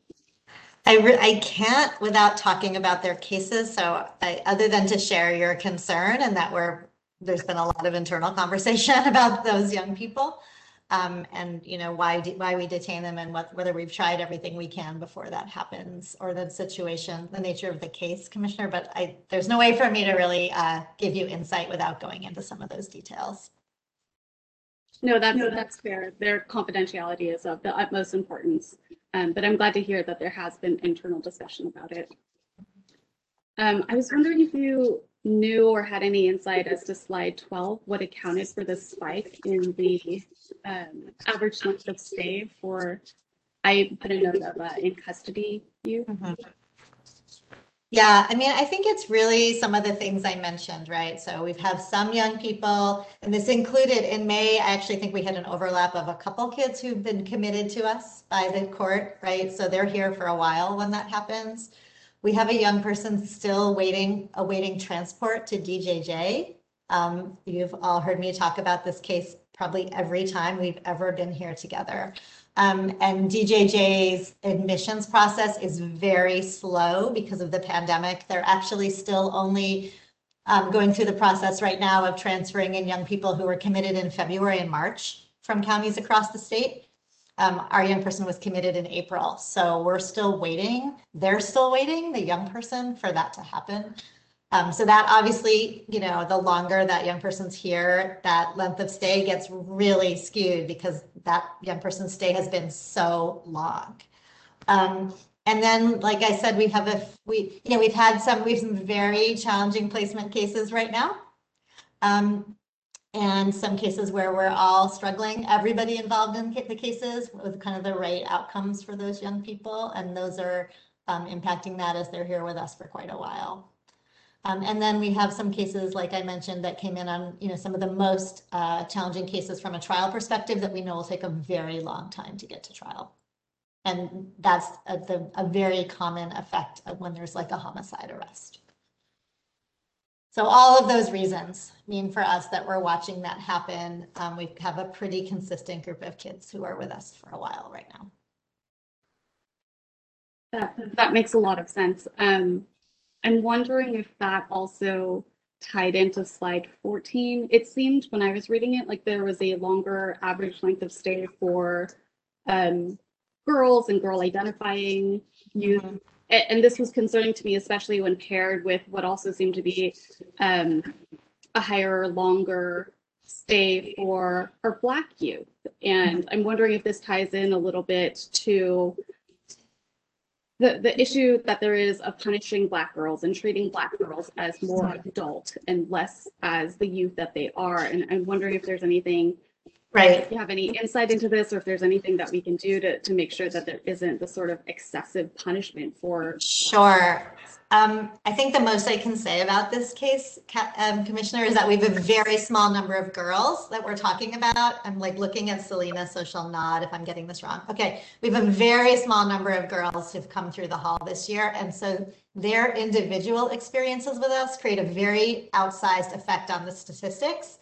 So I will share that one of the young people who, um, on their own motion, was committed to the hall for a period of months actually was a young woman. And so that does have an impact um, because they, you know, that was the outcome that, that they actually advocated for in their own case and then were with us for a while. So that's an example of how, with so few girls coming through, one case like that really gives you a data point that looks extreme.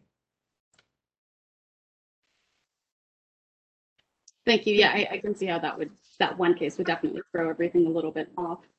Um, I wanted to say thanks, and I was happy to see some of these stats on slides seventeen, eighteen, twenty-one to twenty-two, and thirty-three. Um, I'm also trying to do this pretty fast. I was glad to see that there were no um, D R I overrides. Really glad to see uh, that there were exceptionally few non-mandatory detentions. Um, and I, I did have one quick question, which was, I, I wasn't sure if I was reading it right, that less than half of the cases of the referrals were referred to diversion. Um, do we know what categories they were from? Sorry, this is on slides twenty-one and twenty-two. Uh, I was trying to figure out if the ones that were referred to diversion were perhaps more from the misdemeanor cases, probation violation cases, and less from the felonies, or if there's some other way that we could, again, think about increasing the number of, of diversions. Absolutely. And I mean, and that's happening at a few different levels right now. So the folks at C A R C are working closely with the police department and to some degree us on figuring out what their that police diversion model will look like so that we wouldn't even be in the picture. That's still progress process going on. Um, I would note that Make It Right, which is the program operated by the D A's office, is only for felonies, um, and actually for fairly serious felonies by design. The research shows us that restorative justice processes are more effective the more serious the behavior, the more serious the crime, right? Um, and it's a good reminder to all of us that we shouldn't always be like going toward restorative justice for the kind of less serious cases that actually don't have as good results, right? And so the D A's office is, is very intentional about using that for serious cases and including for some seven oh seven B type cases in the last year.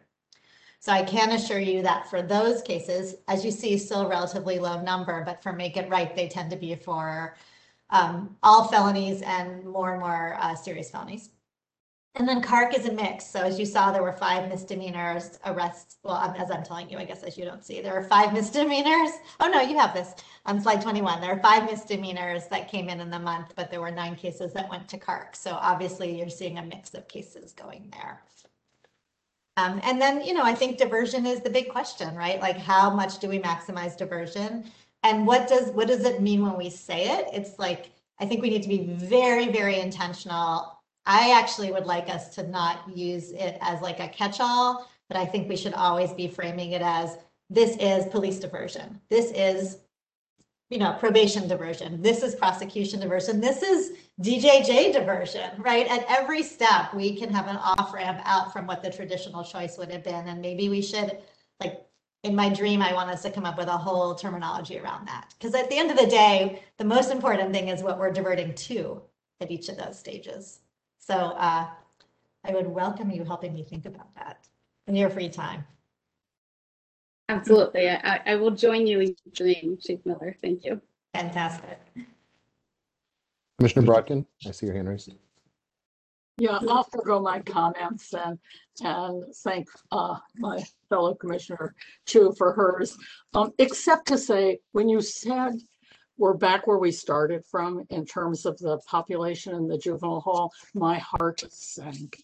And it said, all this stuff we talk about, try to do everything, is it no avail in terms of the overall population in the juvenile hall? So I can't help but sort of want to call people's attention to that. And, you know, you don't need to comment except, you know, just the vigor with which we have to do the kinds of things Commissioner Chu was talking about and all the off ramps. And, you know, it's depressing to see that number back where we started. Sure. No, I totally, and I hear that. And, you know, we look at that too. And I do still feel the need to acknowledge that it's still a lot lower than it was before the pandemic started, right? There were fifty kids in the hall in December, the December before I started here.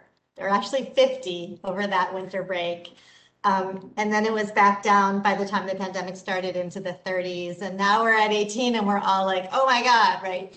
And so we should be like that, but we also don't know, we really still don't know what's going to happen when school reopens um, and, and when everybody gets back on transit and things like that. And so I would say, to me, even if the numbers do go up a little bit, it doesn't mean, like, we can't take our foot off the gas about always making sure we're looking at every opportunity, but it also may just be that numbers will go up a little bit because people are out in the world again, you know? So the question becomes, how do we make sure that we're using all of those diversion points, as I just, as we just discussed, as much as we can, and really making sure we're holding ourselves to the data, Commissioner Brodkin, right? To make sure that as we give you these monthly reports, you're not seeing an uptick in cases where we're making different decisions than we've been doing. I'm really proud of this, the May data too. You know. um, I was going to say this later in the meeting, so it, it, it, yeah, I won't say it then, but um, the Closed Juvenile Hall Working Group heard a report from the A I R people, American Institute for Research, where they really honed in on what a seven oh seven B is and what the warrants are. And to me, it was very eye-opening, and it really demystified this idea of seven oh seven Bs and warrants. And I was going to recommend, which I'll do right now, um, that at the next meeting that we have, we, the whole commission, hears those particular parts of that report, um, because I think it is very eye-opening and can be sort of transformative for how we all think about this. Totally bogarting my report. I actually have a slide later that I created just so that you could say that. So we've already done it. So uh, I'm going to table it for now, but just know that we, we did create a slide for you, Commissioner Brodkin, to pave the way for that suggestion. Um, do you have other questions about this, or should we consider it set? Okay. Um, I see uh, Commissioner Moses, I see your hand up. I have one quick question. Thank you for your presentation again. The in one of your slides, I think you said there was one referral to residential program. There was one referral to, I'm sorry? A res residential treatment program. I believe this was him. Oh, there's a young person who's at San Francisco General. Is that what you're referring to? Right, right. Okay, so that's one point. Oh, is still yeah. there already? Okay. They're still there. They're there for, for treatment right now. That's what I thought. Okay. Also, too, your initial and uh, the first um, slide program about the statistic. The African American fifty-six percent, A A R P eleven, like mm-hmm. Latinx thirty-three. So we're seeing the rise of other ethnic group moving up. Is that, that used to be, you know, or sometimes we have ten, ten to zero, ten one. Now we see some, you know, we're seeing a lot of my, you know, some other ethnic group are coming to Y G C. Some of the A A P I group? Right.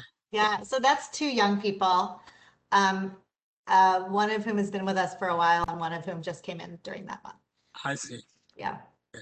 And that's what's so hard, right? When the numbers where we are, when you break them into percentages, it they feel very significant and they can reflect two kids, right? So um, it's why we're trying to give you the numbers and the percentages to kind of keep the size of the pie sure. uh, in front of mind for us. Thank you for the clarification. Thanks. Sure. Any other questions? If there aren't, I am going to um, kick us over to our deep dive for the month, which is our annual report. I'm going to turn it over to Selena, except that while she's logged getting, oh, and so Selena needs the whatever that thing is now. You have it? Okay. I, I just want to um, give a cup, an intro and a little bit of a thank you as we're Um, getting this up and going. This is the first time we've done our annual report this way. What you're getting tonight is um, in the slides is some of the data that we think is most like salient and interesting. This the, the data is part of a larger actual narrative report. So there's actually a full fifty-nine page report um, that you will receive, but we wanted to pull the data out for you tonight. Since you're not meeting in the month of August, we think it is a great time for you all to read the entire report. So we will be sharing it out with you um, as you get to August, including all the narrative. Um, and, you know, be very happy to take feedback on it. It is the first time we've done it this way. I want to give a giant shout out to Selena. I want to give a giant shout out to Maria. Um, and then also to Ling and Steven in our I T department, who were absolutely critical to pulling a lot of the data. So really want to thank them all for this work. Um, I will turn it over to Selena, and then uh, you will be receiving the full report for your reading pleasure. Selena, go ahead. Great. Thank you, Chief Miller. Um, let me start this presentation. Okay. Uh, so as Chief Miller mentioned, these are some select statistics that we found the most interesting from the twenty twenty annual report. Um, starting off with some background context. I just want to note that we have changed how we explore things from prior years' um, annual reports. And so something that you will see when you read the report and even in some of these slides is that, you know, we are constantly scrutinizing how we measure things and trying to make the most sense as possible of the data. And so for some things, while we've tried to look at five-year trends, Um, we've changed measurement so it will make more sense, and we can't always calculate exact um, calculations about percent change over time, but we feel that this will be better going off in the future.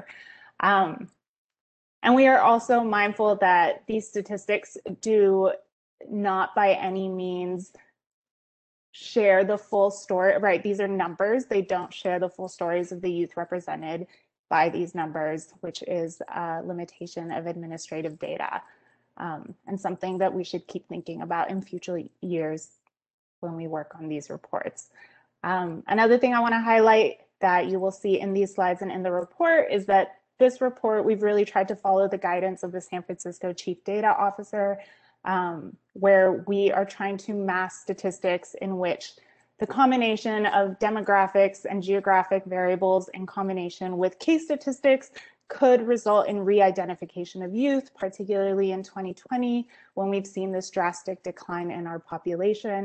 Um, we're really trying to protect the privacy and confidentiality of young people. So we mask sample sizes smaller than eleven, except for in the case where we're presenting averages, such as average length of stay, average daily population, because of the fact that it's an average.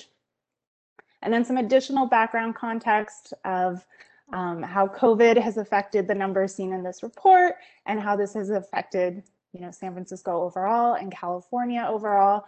Um, so as you'll see in this report, there have been drastic declines over the past couple of years, um, but particularly in twenty twenty. And in San Francisco overall, there was a crime decline of twenty-four percent in twenty twenty. Santa Clara County, which um, has a, some comparability to San Francisco, also experienced a thirty-four percent reduction in juvenile referrals from nineteen from twenty nineteen to twenty twenty. Um, and then across California, juvenile juvenile referrals declined forty percent from twenty nineteen to twenty twenty, resulting in the lowest number of juvenile arrests on record since nineteen sixty-six. So getting into our own statistics, the first thing uh, we wanted to highlight was admissions to juvenile hall. And in twenty twenty, there were two hundred ninety-nine admissions to juvenile hall, but there were two hundred twenty unique youth admitted into juvenile hall.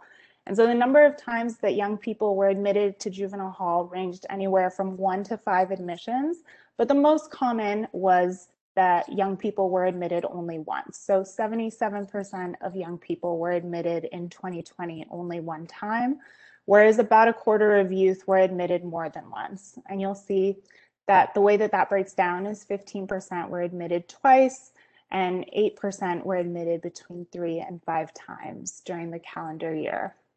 And this is only in twenty twenty, so this doesn't account for how many admissions may have happened in twenty nineteen.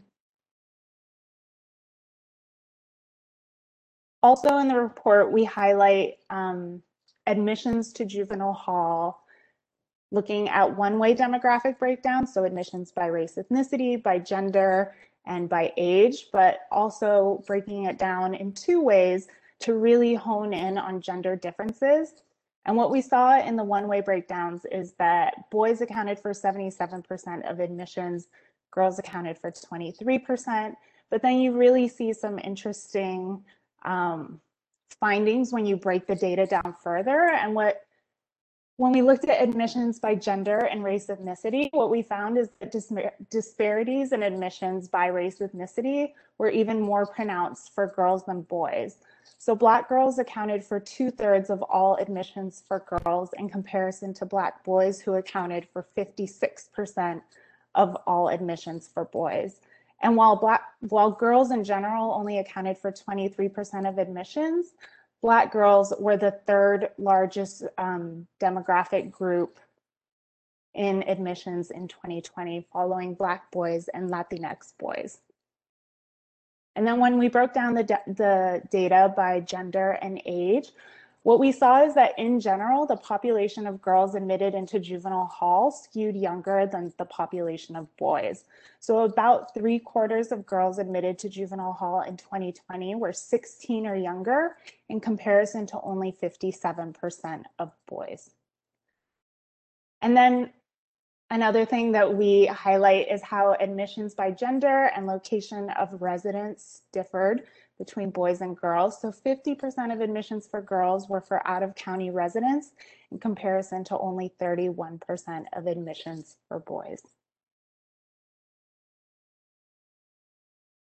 Going into admissions to juvenile hall by primary detention reason.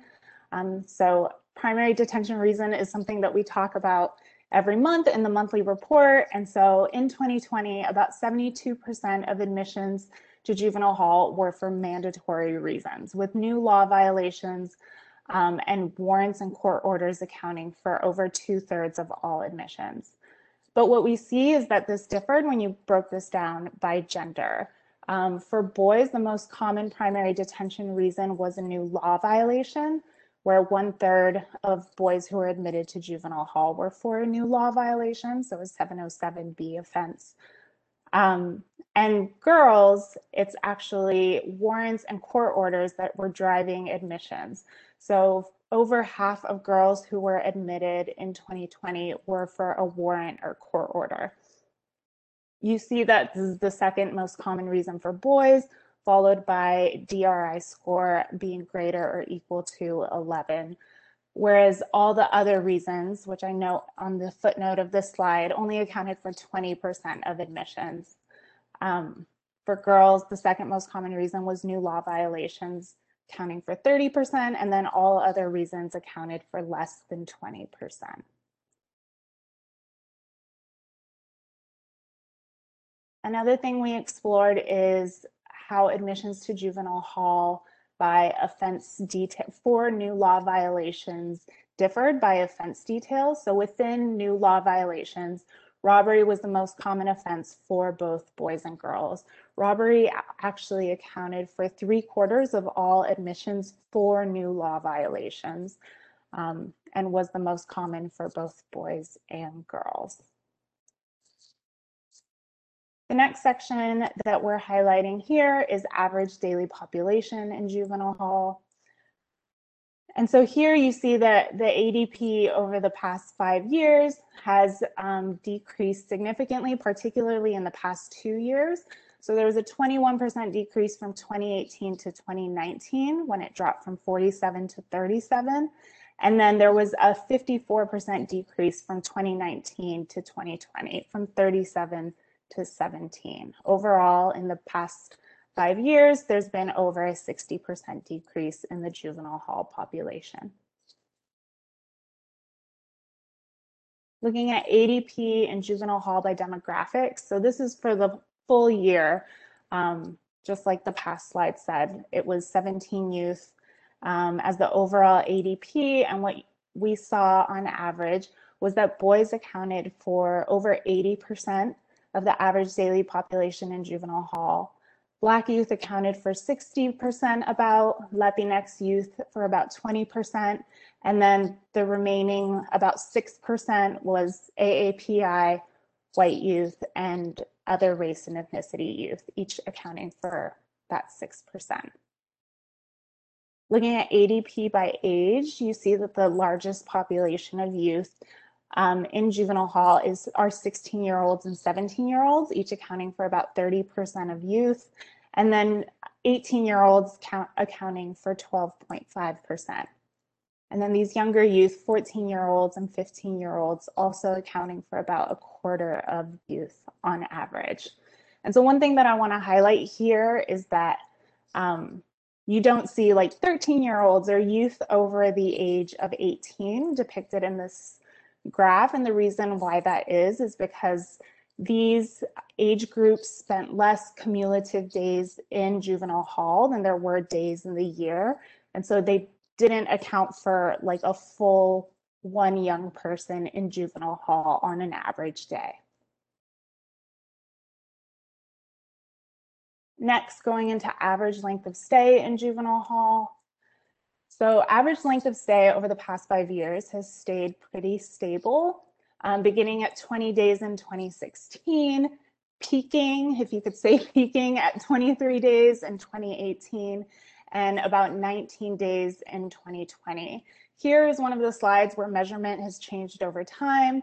Um, now, as you see in our monthly reports, we measure length of stay for youth in custody on the last day of the month, and then youth released. In prior years, young people who were in custody on the last day of the year were included in that measurement of average length of stay, whereas now they are not. And so that likely had a very minimal effect on overall length of stay, but just something that I want to highlight, that this percent change over time is an estimate, but the estimate is five percent. Next, looking at average length of stay for young people released in twenty twenty from juvenile hall, you see that the minimum length of stay was zero days, so young people staying less than one full day. Median length of stay, nine days. Mean was nineteen days. And again, the mean is more subject to um, being influenced by outliers. And the maximum length of stay in twenty twenty was one hundred seventy-nine days. And you see that there are some differences by demographics, uh, boys with higher lengths of stays than girls, um, although not by much. You don't see very different lengths of stay throughout. The one that kind of sticks out the most is young people of other race and ethnicity, but this is a very small sample size, so very subjected to outliers in calculating averages.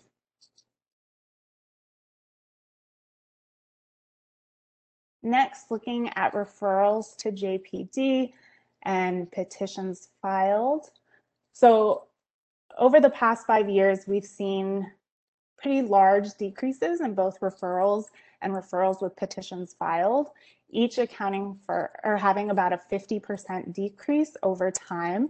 The decrease in referrals outpaced the decrease in referrals with petitions filed, which has resulted in a slightly um, in a slight increase in the filing rate, so percentage of referrals with petitions filed. Also in twenty twenty, there were three hundred eighty-seven unique youth referred to J P D that accounted for those five hundred seventy-two referrals. Next, looking into referrals to J P D by location of residence, you see that about a third of referrals to J P D are for young people who live outside of San Francisco, with those from Alameda County and Contra Costa County accounting for the vast majority of those outside of San Francisco um, youth referrals. Within San Francisco, they account for about um, two thirds of all referrals. And then you see on this map to the right hand side, uh, referrals to J P D for youth who reside in San Francisco by their zip code of residence. And you see that um, focusing on the zip codes with the highest percentage of referrals, which are the darker shades of blue. Um, Bayview, Hunters Point accounted for a quarter of all referrals for youth living with, within San Francisco. Um, and then the slightly lighter shades of blue um, reflect zip codes that accounted for ten to twenty percent of referrals, which includes Sunnydale, which had sixteen percent of referrals, and Mission, which accounted for twelve percent. And so these three zip codes together accounted for over half of all referrals um, for youth living within San Francisco.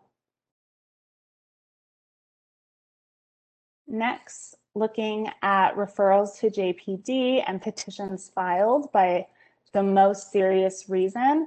Um, let me pull up my notes real quick. So um, of the five hundred seventy-two referrals in twenty twenty, sixty percent were for felony offenses. Of those, um, twenty-seven or one hundred fifty-seven were for seven oh seven B felony offenses. Um, and then one hundred eighty-eight were for non seven oh seven B felony offenses. Um, misdemeanors accounted for just under twenty percent of referrals, warrants and court orders accounted for about twelve percent, and then um, home detention violations, uh, changes of placement due to placement failure, and probation violations accounted for the last about eight percent. And then on the right-hand side, you see the breakdown um, of petitions filed, and you see that Uh, over eighty-five percent of referrals with petitions filed were for felony offenses. On the bottom, um, I outlined the filing rate, and you see that the highest filing rate is for seven oh seven B felony referrals at seventy percent, but those for, for non seven oh seven B felony referrals and probation violation referrals are only slightly lower at about sixty-six, sixty-four percent. And then you see that the filing rate for misdemeanor referrals is about nineteen percent. And something that I want to highlight here is that within the data, the way that the data is structured, it's really hard to tell like what the reason is behind those um, petitions being filed for misdemeanor referrals. But something that I was able to find within the data is that over half of the petitions filed for misdemeanors were related to transfer in cases. Finally, the last section is on program referrals and completion rates. And so here on the left-hand side, the graph has program referrals um, overall that were entered into our system. And so it was a total of three hundred ninety program referrals. And this includes both court-ordered programs and referrals that were made by J P D. And you see that the largest percentage is detention alternatives, um, at about two thirds of all program referrals, mental health therapy being the next um, most common probation uh, or program referral type, followed by community service, anger management, drug and alcohol, outpatient, and then other, which I think was mainly case management. Um, and then on the right hand side, it breaks, this table breaks down the data by um, those programs that were completed in twenty twenty, looking at the overall success rate. And what you see is that the overall success rate is about two thirds of young people completing programs successfully, which really mirrors the success rate for detention alternative programs. And that's because that accounts for the um, largest percentage of all program referrals. And then you see that um, mental health therapy, drug and alcohol outpatient, although it's not um, a large number of completions, they did have a very high success rate at over ninety percent for both of them. Drug and alcohol outpatient had one hundred percent success rate. Um, those with lower uh, successful completion rates include anger management at only fifty percent successful, and then slightly higher for detention alternatives and community service. And that is all for our presentation. Um, I will leave this up for if anyone has questions, I can go back to those slides. Thanks, Selena. Um, I wanted to just ask a question from the beginning. Um, when you mentioned, and I may have this incorrect, um, it's a lot of data and information, but did you say that the Uh, demographic that um, rose the most in twenty twenty was uh, African-American women in terms of commitments? It didn't rise the most in twenty twenty. This isn't something that we've explored over time. This is actually like new statistics that we added in because they were of particular interest to the department. But Black girls do account for the third largest group, demographic third group largest. of young people admitted. Um, which was pretty shocking to all of us, and, although it shouldn't probably be shocking based off what we see from the data. And then, and then was there also one um, about admissions related to robberies as well? And I wanted to. Yeah, so here um, we break down new law violation admissions. And within young people who are coming in because of a new law violation where it's a mandatory detention, um, robberies account for three quarters of those offenses. Got it. Um, so I, I was, my question was more maybe for you and the chief in terms of, do we have any kind of understanding or uh, just uh, profile of like what is happening Uh, out in the city um, to understand the rise in those two areas in twenty twenty? Yeah. The reason, the reason I ask specifically is because, you know, in twenty twenty, we obviously have this kind of um, different situation with COVID and with things being closed. And so I was just interested as to how that correlated. Yeah, I wouldn't, I don't really think of it as a rise. I think of it as probably other things declining more around it. I see. Well, um, and I would say robbery has always been the top um, exactly. referral offense to J P D. So it's actually pretty consistent over time that robbery plays that big role. Exactly. And I think good, that good, I good. would say that's a good reason also to have um, A A R bring in their data for us so we can talk more about what robberies really look like. What are they, right? Is it a phone snatch? Is it a like, you know, real like significant force robbery with injury? Is it um, what would have been theft from a store except that a kid, you know, accosted the security guard on the way out, which is actually on the books a kind of robbery, right? So robbery, much like diversion, robbery can mean a lot of things. And I think to Commissioner Brodkin's point, if we want to really understand it, Um, and what's fueling kids getting booked in for it, it's worth digging into more, because regardless of which of those things I just described, if it's if the arrest by the police is for what's called a two eleven, it is a mandatory booking. So it's a, it's a really important discussion for us to dig into. And I think that A A R slides will help with that when they come and present.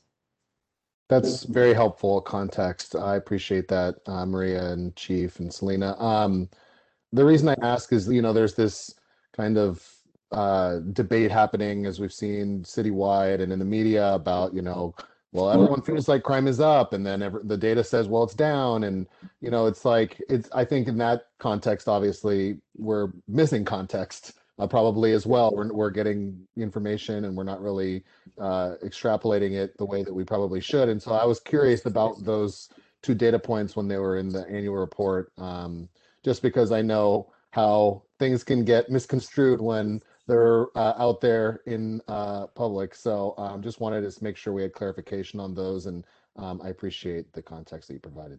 So thank yeah, you. Same, um, in twenty twenty-one, crime is going up again, as we are seeing from our statistics. But in twenty twenty, across the Bay Area, crime went down, except for um, murder and, hom and shootings. So very violent crime that affects specific communities in horrible ways has increased, but on average, crime is rock bottom. And that report that cited on the first slide that said that juvenile referrals went down forty percent across the state came out right when we were doing our annual report, and it blew my mind, because a forty percent decline in juvenile arrests in one year is pretty breathtaking. Mm-hmm. um, and, and the adult arrests went down eighteen percent in the same time period. So, and then you can see the crime stats are down. Like, crime definitely went down a lot in twenty twenty. It is going up a little bit, but when you start, when you're at rock bottom, then everything is an increase. So all of those things are important to keep in context when we're thinking about crime trends. Very helpful. Thank you. And I agree, Chief. Um, I'd love to dig in more on uh, the definition of robbery, since it does sound like, in, from the data, it's the one of the biggest uh, reasons for, if not the biggest, for admission. So I'd love to dig in on that and have uh, to A A R present that uh, at a future meeting. Yeah.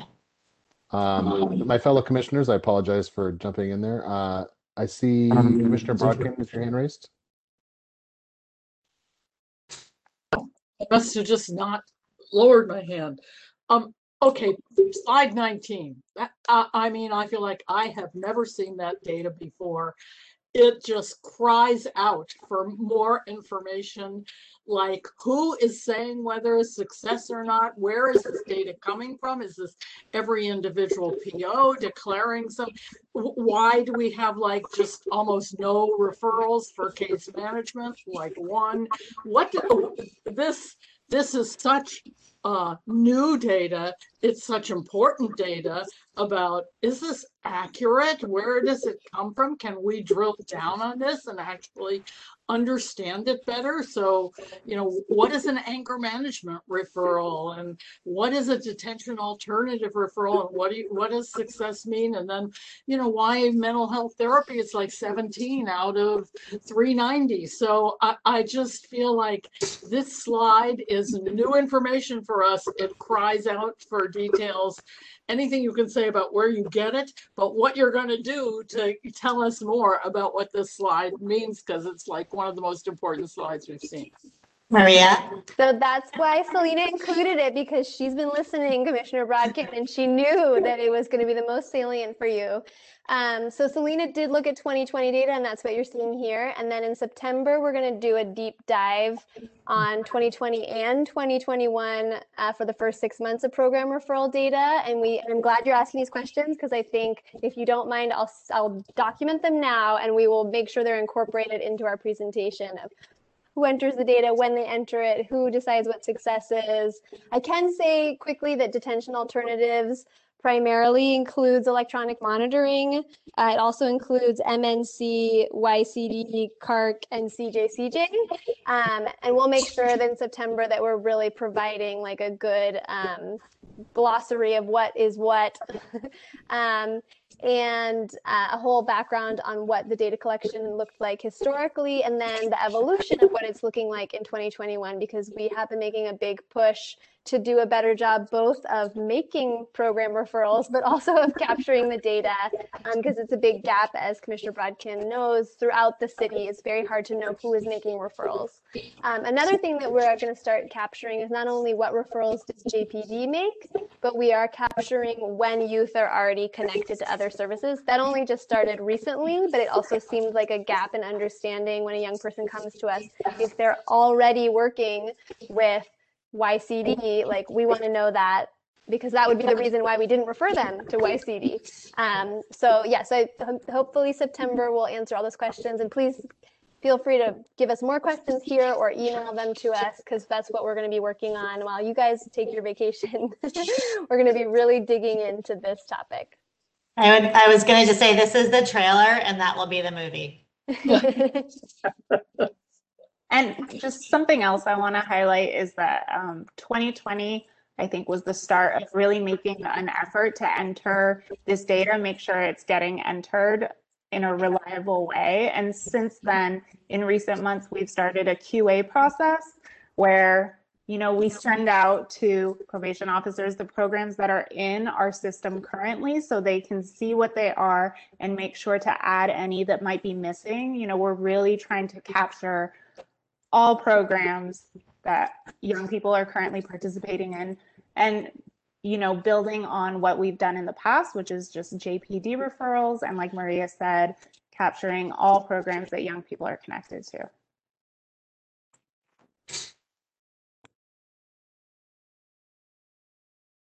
On that note, we would also like to hear from the commission about what you would like us to do our deep dive for October's meeting, because we do like to basically start the planning and analysis like three months in advance. Um, I have a suggestion that we could maybe dig into the D R I and the history of the D R I, and we have a lot of really robust analysis of the D R I and how it's scored and what are the outcomes of it and how that affects admissions to juvenile hall, um, and how maybe it should evolve. Um, that could be, that's an option. I'm happy to pull up the list, or like say out loud the list of other things that you guys have wished for in the past, if that helps, or if there's anything that's top of mind. We'd love to hear from you. Just save time, I'll put mine in the chat. Okay. All right. Other questions or, oh, I see Commissioner Chu, your hand just raised. Go ahead. Thank you. Um, I will definitely support a deep dive on the D R I and D R I overrides as soon as we can. That's something that I've been asking for Um, in the many, many, many months that I've been here. Um, uh, going back to um, the slides for this deep dive, I just wanted to note on slide nine, I was really glad to see the decrease in A D P. Um, and then on slide fifteen, I was wondering if you had insights on what accounted for, it seemed like, an N three hundred difference between the referrals and the referrals with petitions filed.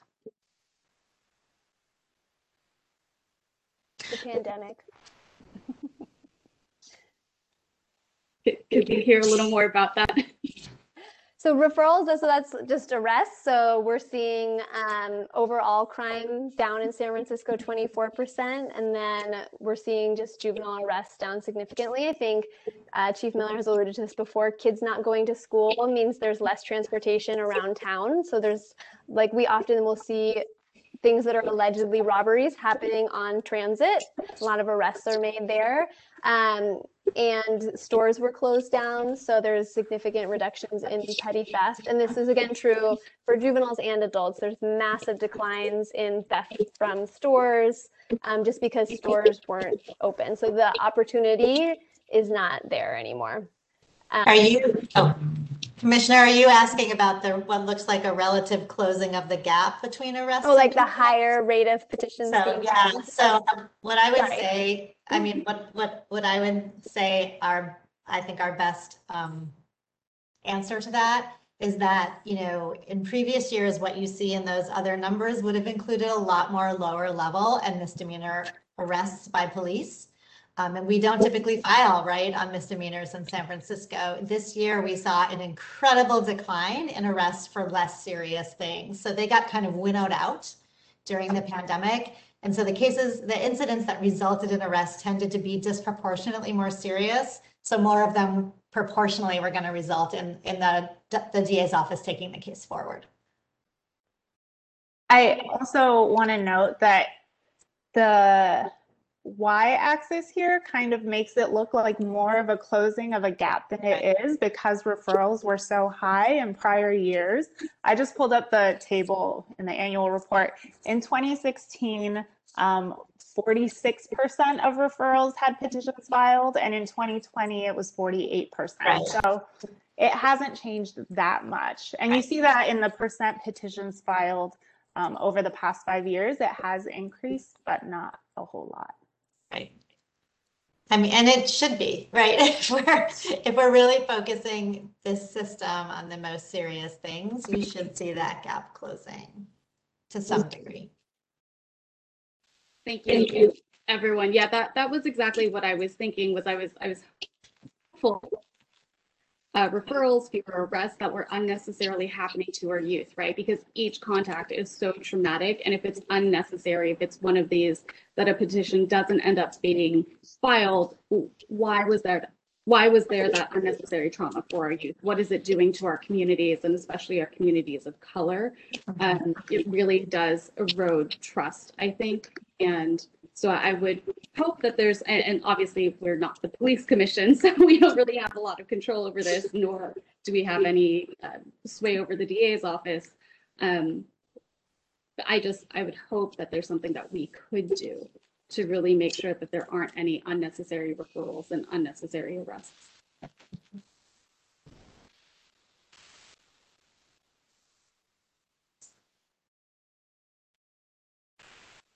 Other questions or comments from commissioners about the uh, annual reports?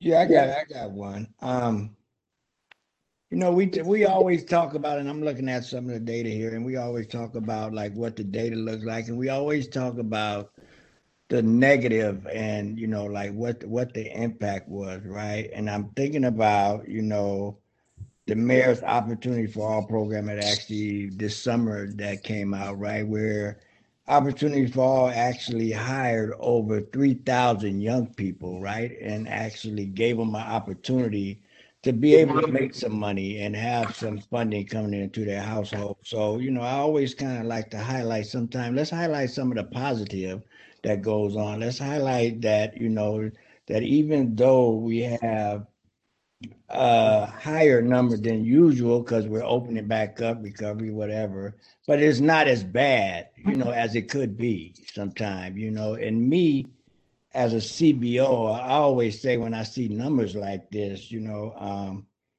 you know, I, when I look at data and I think about the kids even getting up to juvenile, you know, sometimes for me it's like, damn, excuse my, but, you know, did I fail in some way? And, you know, have I failed, you know, some of our young people, right? Because about time they make it to you all, that means that for somehow us as C B Os have to take responsibility that we, that we dropped off too at some point too, right? We should have no, you know, and and I guess it's, you know, it's it's not, it's unrealistic to have no, because it's gonna always be, kids are gonna be kids, they're gonna do stuff, and and just that, you know, opening up that job opportunity through this summer and seeing how many kids was actually hired, because I was actually giving away checks and, you know, working with J C Y C down there, and it, you know, it's like thirty-four hundred kids. And, you know, getting checks and picking up checks, right? So, I mean, I just thought about it, and I was watching the young people come in, and, you know, they were all happy. They were all cool. They were, you know, like, wait, we making money, you know, we cool, we get, you know, we okay, you know, and, you know, all that is just like, you know, we always look at like the, you know, the bad data, but do, you know, sometimes we have to look, and I know, you know, we have the mission, but sometimes we have to look at some of the effect the good stuff has too, like the opportunities for all, right? Um, And, you know, and give it, you know, and give kudos and give credit to what credit is due. because it could have been, you know, San Francisco's small, and, you know, I don't know what this recovery going to look like. And at the end of the day, as for us, you know, as C B Os, I always say, you know, let's, let's take some responsibility too. But I'm glad, Chief, that you clarified what robberies are, because, you know, for for for the commissioners that don't know, a robbery can be, you know, actually, because it says robbery doesn't mean it's actually a robbery, right? You actually touch somebody picking up a candy coming out the store, turn it into a robbery instead of a little petty theft or something, you know. So we, you know, it's um it gets a little, and we then we ask ourselves, like, why, you know, why the data shows that all the African Americans, all the black kids are getting picked up or, you know, pulled in for that small incident. They don't do that in the Sunset, or they don't do that, you know, white kids don't do that, because there's just as many little white kids out there picking up and, you know, getting, stealing and doing touching. But what they do, just let them go and don't add it. So is that why our juveniles are so full of black kids and, and Latinos? And, you know, so I don't know, you know, it becomes for me, you know, um, I don't know, it's a system. So we have to go back and think about the, how the system is set up. And, you know, like, I would love to see the data on how many times a young, a little young white kid got pulled over and just got to let go. And I know that's data we'll never see, you know, but I would love to see that kind of data. And, you know, the same incident, the little, the little black kid in the neighborhood got pulled over and he ended up, you know, getting arrested or taken downtown or fingerprinted or whatever they do, you know. So, but I would love to see that data that, you know, and I know that data we can't never go into, but it would, it would be great to see how that data looks sometime, you know. So, but no, I just like, for me, it's just like highlight the good things too that happen sometime in San Francisco, and appreciate that, you know, we do have programs and a lot of programs and a lot of C B Os and a lot, and that's why our our rates are so low, is that a lot of people are actually doing the work. So, you know, and I, you know, I, I say, you know, sometimes when people talk about coming into communities, right, you know, like, I'm in community all the time, but I don't know everybody in community. I don't know what everybody does, right? I know it's way more uh, organizations doing the work, because I'm not the only one out there doing it. So I, you know, I see, when I look at this data for me, I see like, wow, you know, that's, that's, it's a lot, but it's not a lot, but how do we just even take that number down? So, I mean, it's more of a comment and a statement than it was anything else, but I do like to highlight the good parts of what, you know, what happens in San Francisco. Yeah, I think point well taken. Um, and, you know, your point about like what isn't happening, which kids aren't making their way to us, is a really good point, Commissioner. The police don't track data in a way that enables us to do an analysis of what didn't happen, right? um, which kids they interacted with, who they didn't bring in, in a way that we can then track the data. It's a, it is a, a gap, right, in the way city the city has information that makes it totally hard for us to answer the really important question you just asked, which is how do we, can we really measure disparities in treatment, right, by, of kids? Um, I do think that the case file review data that Commissioner Brodkin's interested in bringing to all of you does show more nuance about the kids who've been in custody, but to your point, it's going to be a focus on the kids who did wind up here. Still think it's really useful to us because it helps us make sure we're gonna, that we have what they need, right, in our system or outside our system for them. Um, but I appreciate your point about highlighting the things that go well, and certainly things like opportunities for all are critical, right? Way beyond a safety blanket. They're absolutely critical for our kids in the summer and all year round. So thank you for the comment. Thank you, Chief. Thank you, Commissioner. Uh, other questions about the annual report, Commissioner Maldonado, Commissioner Moses? Not, not at all. And Commissioner Shorter?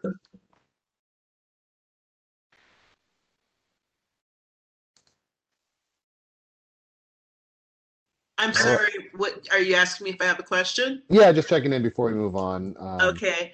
Um, no, I think that the the um, the concerns or questions I, that I had were similar to um, Commissioner Brockins, and I think we fully vetted and addressed that. So thank you. Great. All right. Uh, thank you so much, Selena. Um, I think if this, if, if uh, as the chief said, there's the trailer and the movie, then the report will be the beach read for all of us for August. Exactly. So appreciate it. Um, and I know that uh, over the years, the annual report is the gospel, right, for the department, and, and really the driving document that moves all the policies and operations. So um, I do urge uh, my fellow commissioners and the members of the public to really dig deep on it. Um, I know the, the staff uh, up at Woodside do a really good job uh, every year putting this together, and I do appreciate the new format um, that it's taking. So um, I'll be looking forward to my copy. Your summer reading. Um, Selena, can you give me back the little square? I think you have the power. Yes. How do I do that? I think you just put your cursor on it and move it. You can just drag and drop the icon onto her name, or you can right, highlight her name and right click and then change her role to presenter. Um, okay.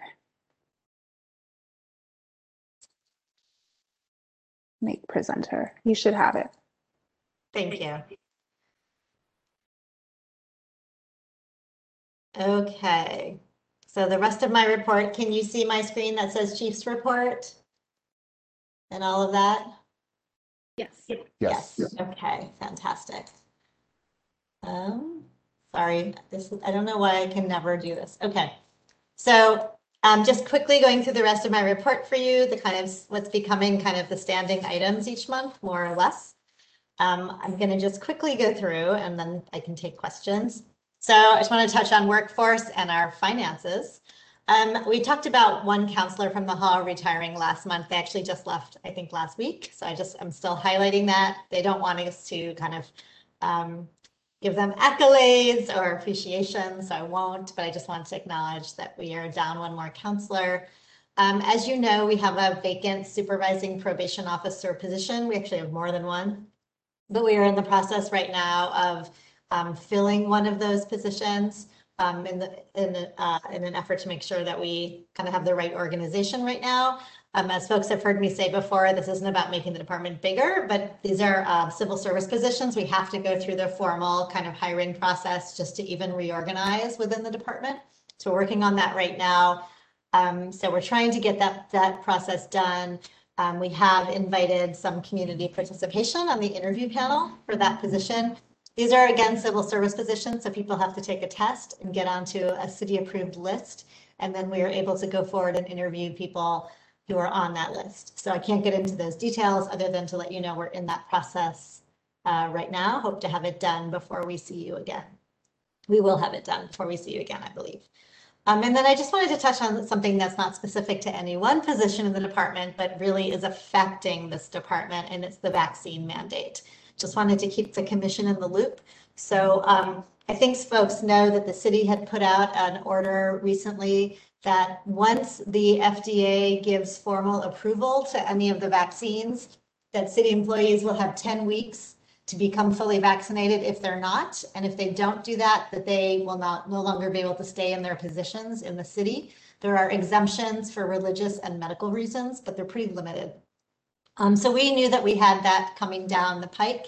Um, beginning this week, beginning last week, all city employees are required to report our vaccination status to the city.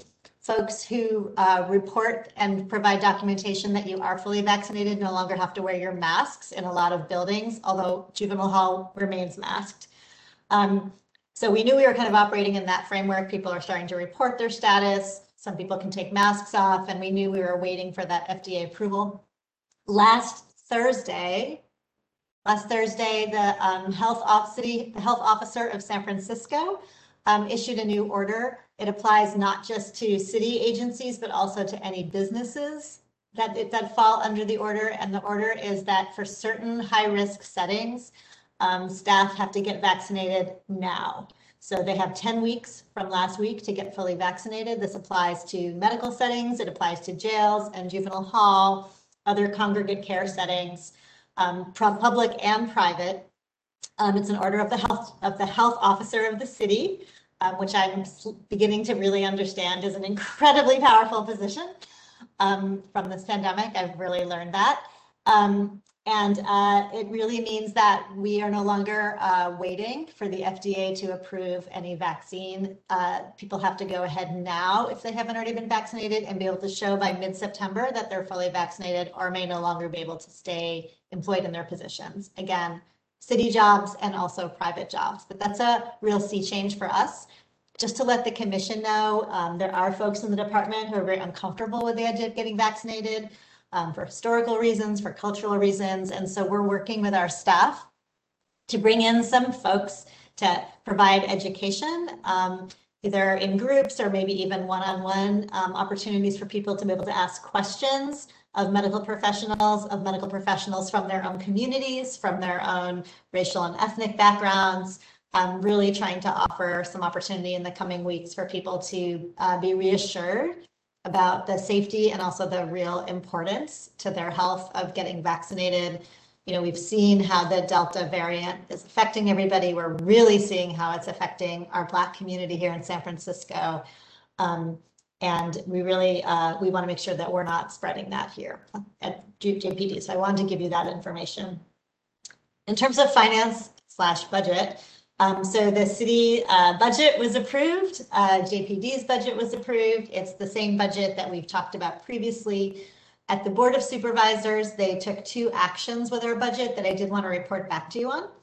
Um, they took two pieces of our budget and put those funds on reserve. So what that means is that for both of those, we need to go to the board um, and make the case for when we're, we either need those funds or we need them to come out of reserve.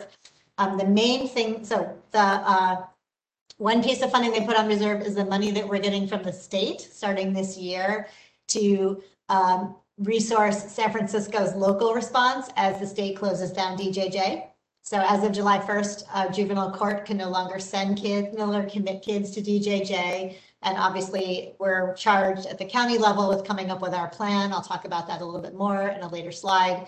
Um, and there's money that comes from the state for that purpose to every county. We already have to bring our plan to the Board of Supes um, and vet it with them and walk them through what we're doing. And they were going to have to approve the use of the funds anyway. Um, so it makes sense for them to have those funds on reserve, and we'll go to them when we're, we have our plan ready for their review um, and ask them to release the funds so that we can use them in the way that we collectively identify um, for our kids who would be facing the most serious cases. Um, and then the other piece of our funding that they put on reserve is half of our overtime costs for the coming year. Um, so we are uh, very careful in how we're using and tracking overtime, um, but making sure uh, that we're even more careful right now in how we document it, how we make decisions about when we use it, so that when we are starting to run up against that halfway mark, we can go to the board and make a case to have funds released. I should note that from last year to this year, we already dropped in the budget our overtime line item by three hundred twenty-five thousand dollars. So we already were coming into this budget with a significantly reduced overtime ask. And then the board took half of that, half of the remaining funds Um, and put it off in reserve. So I just wanted to let you know that, and we'll keep you updated as we do have to go back to the board for those funds. Um, I will move us to the next slide, D J J closure. So um, as, as mentioned, I know every county has to have a subcommittee to plan what our response will be to not having D J J as an option anymore for our youth. It's called the eight twenty-three subcommittee. You've heard me say this before, I'll say it again, worst name ever for a subcommittee because nobody knows what it means. So we are going to be renaming it most likely like our D J J realignment subcommittee, or we don't know, we want to take suggestions from our members. It's still called this today. Um, our group was charged with, before July first, identifying what our interim plan will be for those highest level kids if the court does need to make kind of that highest level secure commitment of a kid. Um, uh, while we're engaging in a large, larger long-term planning effort. So our committee looked at the two options we really had available in the immediate term for young people. One was our own juvenile hall, um, and the other was Sonoma County's juvenile hall. They're the only county in the Bay Area that are offering up a new kind of secure program in the wake of D J J's closure that other counties could contract to send kids to. So those were really the two options we have in the moment. We had to make a decision in the moment, kind of our temporary plan, and our group um, uh, really overwhelmingly wanted to keep our kids here in San Francisco, accessing services here, closer to their families here, and in a hall that's already more representative of the kids that we have in our hall. Um, the demographics, Sonoma County's demographics of their detained kids are actually quite different than San Francisco's. So that was the in, interim plan that our committee approved. Beginning in August, that, that committee um, will be engaging in a much more robust planning process to really create, like, what is our long-term plan in San Francisco for kids who would have been at that highest level of court orders. Um, and by January first, we actually have to submit our plan to the state. It has to have been um, reviewed by our Board of Supervisors before January first. So even though we feel like it's a luxury now to have a few months to do the planning, it's going to be still pretty fast as a process. Those meetings are all public. They're all recorded. They're on our website. Um, I invite you to watch them if you haven't. And um, I think we have a really great subcommittee. I'm super honored to be serving with the folks on the committee. Great, both um, agencies involved and also even more um, community members um, and advocates for youth. So really excited to be working along with their company. In terms of out-of-home placement, we've talked about this before, but we were able to identify funding um, through the budget from last year. Unspent funds probation had that we wanted to commit to supporting the creation of new resource family options for us. Um, really trying to move more toward reliance on those kinds of placements instead of S T R T Ps, group homes for our kids, and especially as an alternative to detention at the beginning. So um, we are working with the Department of Children, Youth, and Families. They're actually managing the logistics of the request for proposals, the competitive process, um, which is what we need to do to do this funding in San Francisco. Um, applications were due on Monday. The city's received two applications, um, and now it goes through the kind of uh, vetting and scoring process. Awards will be announced July thirtieth. I'm just going to say before any of you ask me that we are apparently not able to share during the process who the applicants were, but that is fully released at the end. Um, and uh, I do want to thank D C Y F for doing a lot of the mechanical work of making this happen for us. Um, going on to the closed juvenile working group, and I will absolutely look to Commissioner Brodkin if she wants to add to this, but um, this is where we uh, teed you up, Commissioner Brodkin, for your suggestion for the future agenda item. Um, at, the, at, a, at a recent meeting, um, A I R, the American Institute for Research, presented in a very abbreviated way because they didn't have a lot of time to do it, the results of their um, case file review. They did a very detailed review of the case files, probation files of seventy-seven young people detained from March to September of twenty twenty. So they kind of, we were, we selected kind of randomly out of two hundred twenty youth, they picked seventy-seven and just dug through those files to really um, create kind of profiles of each of the young people and then analyze the data. Um, a number of us who heard their presentation and have seen the slides were really hungering for a deeper presentation. And so I know that Commissioner Brodkin is suggesting that that happen here, and I believe we would be doing it in September. I'm super excited um, at the prospect of y'all Uh, having that happen here. And then generally beyond that, in terms of the closed juvenile hall working group, we learned at the meeting right before this tonight um, that it sounds like kind of by the, maybe by August now, the final set of recommendations will be going to the Board of Supervisors. Um, the Board of Supervisors is still committed to the December thirty-first closure timeline.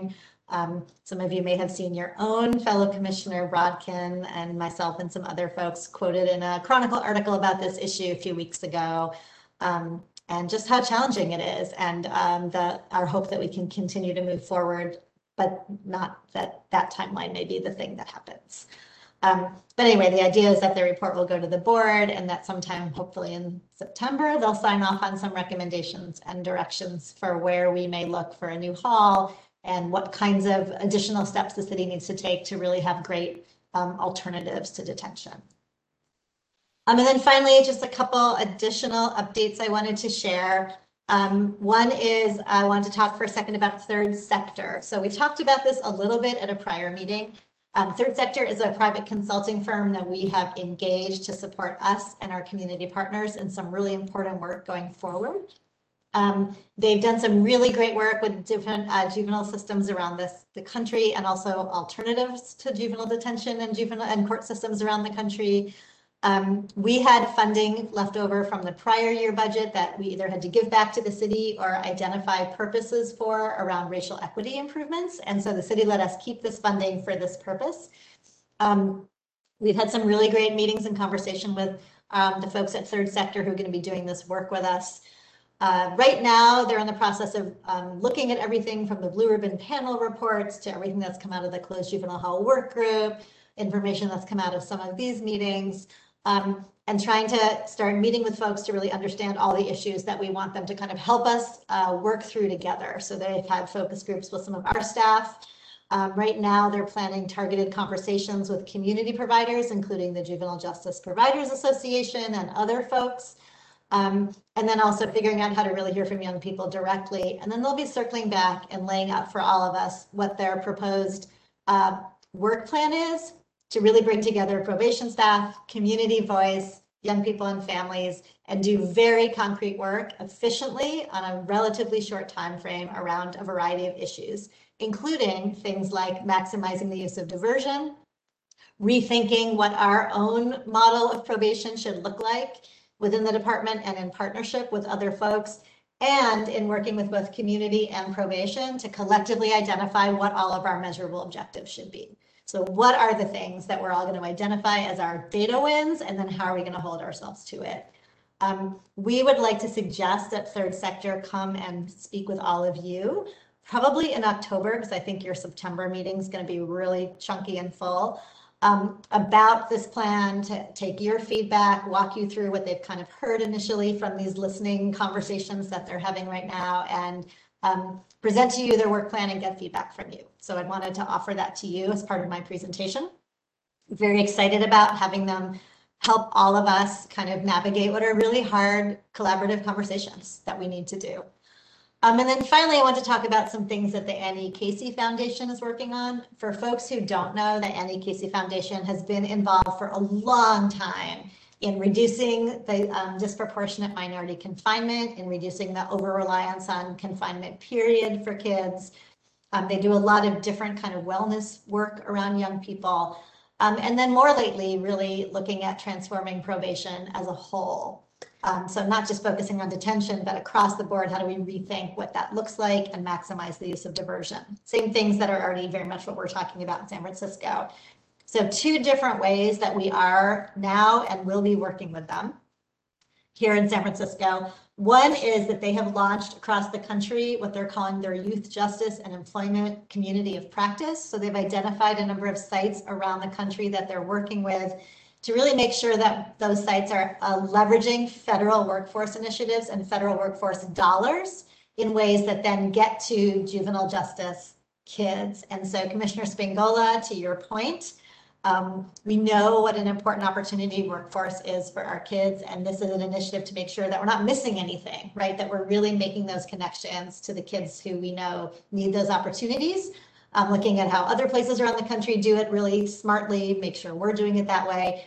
Um, they are creating this process and this continuum. So in San Francisco, they've reached out to probation, the Office of Economic and Workforce Development, D C Y F, um, and also some local C B Os. They're also working collectively with the National Youth Employment Coalition across the country. That's just starting now. We'll give more updates over time, but I'm grateful that they've Uh, selected San Francisco as one of the jurisdictions that they really want to work with, because I think our ability to um, make the best use we can of federal resources is is just the way forward, right? We should never let that stuff go. Um, and then the other thing, which is hot off the press, was announced on Monday. The Annie Casey Foundation's uh, Transforming Juvenile Probation Initiative has joined forces with the California Probation Chiefs. So C POC is the Chief Probation Officers of California. I am one of them, obviously. Um, and uh, the Casey Foundation has decided to partner with C POC and really hold itself out as a resource to all counties across the state as we rethink what juvenile probation should look like, What's the right size of it? How is it different than right now? And again, as I said, there's strong emphasis on diversion. So this is a really, really exciting resource that has effectively fallen into our lap. Um, having the K C Foundation, we've already worked with K C in different ways over the years, but now having them kind of on call for us as a resource to support all the stuff we want to do, I just think it's really cool. And I wanted to bring it to attention. Like I said, it was just announced on Monday. So it's still um, news, it's news. Um, so I wanted to share that with you, and uh, those are my reports to you for this evening. I'll stop sharing so I can see all of your faces. Thank you, Chief. Um, going back to the vaccine mandate, um, is there concern uh, if the staff that um, choose not to get vaccinated in the ten weeks that that would create a staffing issue for the hall? Is it that uh, many um, staff at the hall? Sure. So so we don't know for sure yet. So all staff have until the twenty-ninth of the month to report their status. It doesn't come directly to me. I just want to be clear. This has been cre um, the city's designed this in a way that doesn't bring up any HIPAA violations or anything like that. So there's a confidential portal that all city employees report their status through. You all may have gotten that request too as commissioners. Yeah, I'm seeing the thumbs up from Commissioner Chu. So you all got, you also have to do this. Um, And, and all that we receive as the department is a list of who has been cleared to take their mask off and who hasn't been cleared. So we don't know whether somebody has to keep their mask on because they're not vaccinated, because they haven't yet reported their information in the system, or because maybe they have a medical or religious waiver. That doesn't mean they have to get vaccinated, but will mean they stay masked, right? So we don't get to know the reason. Um, and really, across the city, only about half of city employees have reported at all to date. So one thing I should do is be really responsible and encourage all of you to please do it if, you, if it's a requirement for you. We're going to be working really closely with our staff to encourage anybody who hasn't reported just to enter the report. And it really won't be, President Arellano, until we have that, that we know how many folks here may be in the situation that you just described. Um, but I will candidly say we are worried about it. This is something that Bobby Upal and I have talked about quite a bit. He's in the meeting too right now. Um, you know, we have been pretty bare bones on our hall staffing for a variety of reasons. And uh, we know we have, re we're anticipating retirements coming up. I don't know whether this will just expedite retirements for some folks. Um, and uh, it is something that we do worry about when we try to do our hall staffing. Um, we've, you know, Uh, it's also why that overtime money needs to stay in the budget. Right now, we may have few people leaving the workforce and leaning more heavily on overtime if we have to in the coming months, until Department of Public Health um, reaches the point where we no longer need a quarantine unit for kids. As they come in, we know we will have multiple units operating even with low numbers. So we are worried about it, um, but we don't know the scope of how worried we should be yet. And is there um, a Uh, do you understand, is there a process that's been set up uh, that you are aware of at, for how the, the um, I guess, is it termination would work? I mean, if they choose not to get it, their their vaccine, I mean, how does, is, has that been shared with you, or how, how would that work in terms of their years of service to the department? And, you know, is it outright, you know, just you lose all of that by not getting the vaccine? Right. I mean, nobody loses their years of service, right? So if somebody leaves, they have their years of service, right, and their retirement.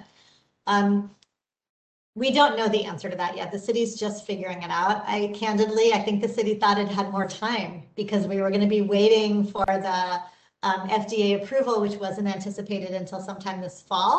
And then there was going to be ten weeks after that, right, for the city to work it all out. And for the vast majority of city employees, that is still the case. But for a small number, anyone working in the jail, anybody working in the hall, there's a question about whether this also applies to probation officers and attorneys who go into those facilities. So right now we're being told it probably will apply to all the attorneys who go into those custodial settings and all the uh, probation officers who do as well. We don't know, we haven't been definitively told yet. Um, So it's really a small part of the city employment that's been hit with this new piece. And so it's now on the Department of Human Resources to expedite figuring out what that separation protocol is going to look like.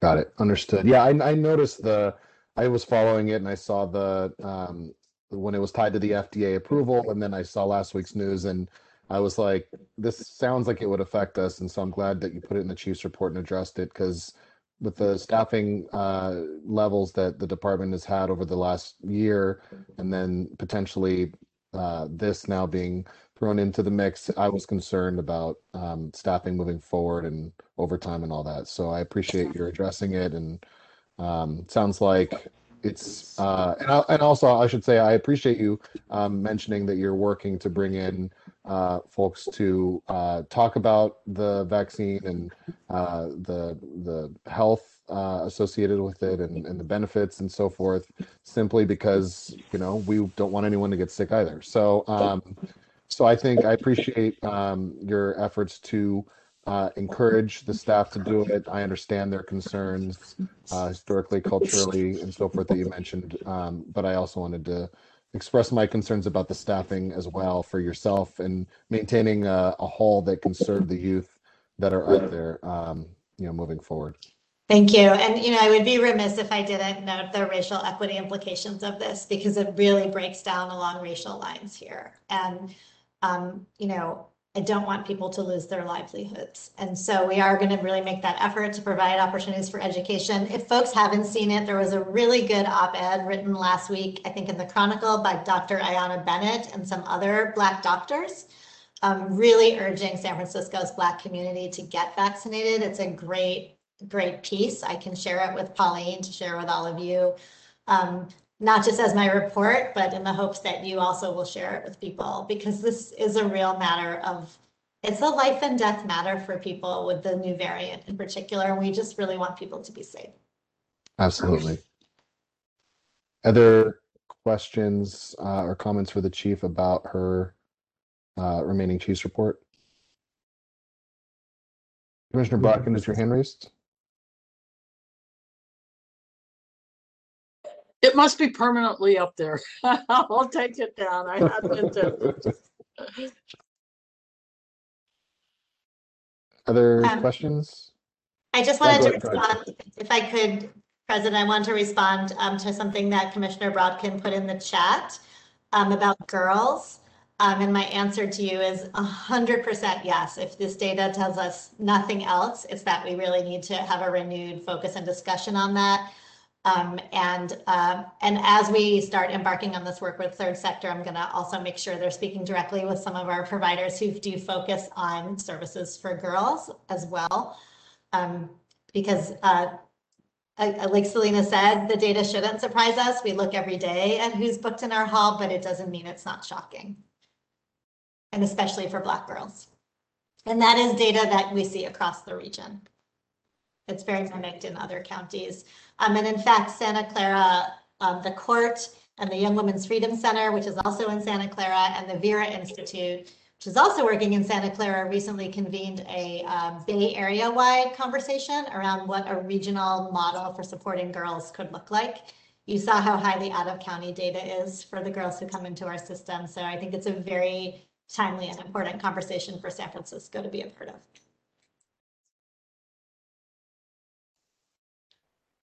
You touched now something, Chief, on something that I was, was forgot to ask when Selena was presenting um, about the out of county aspects.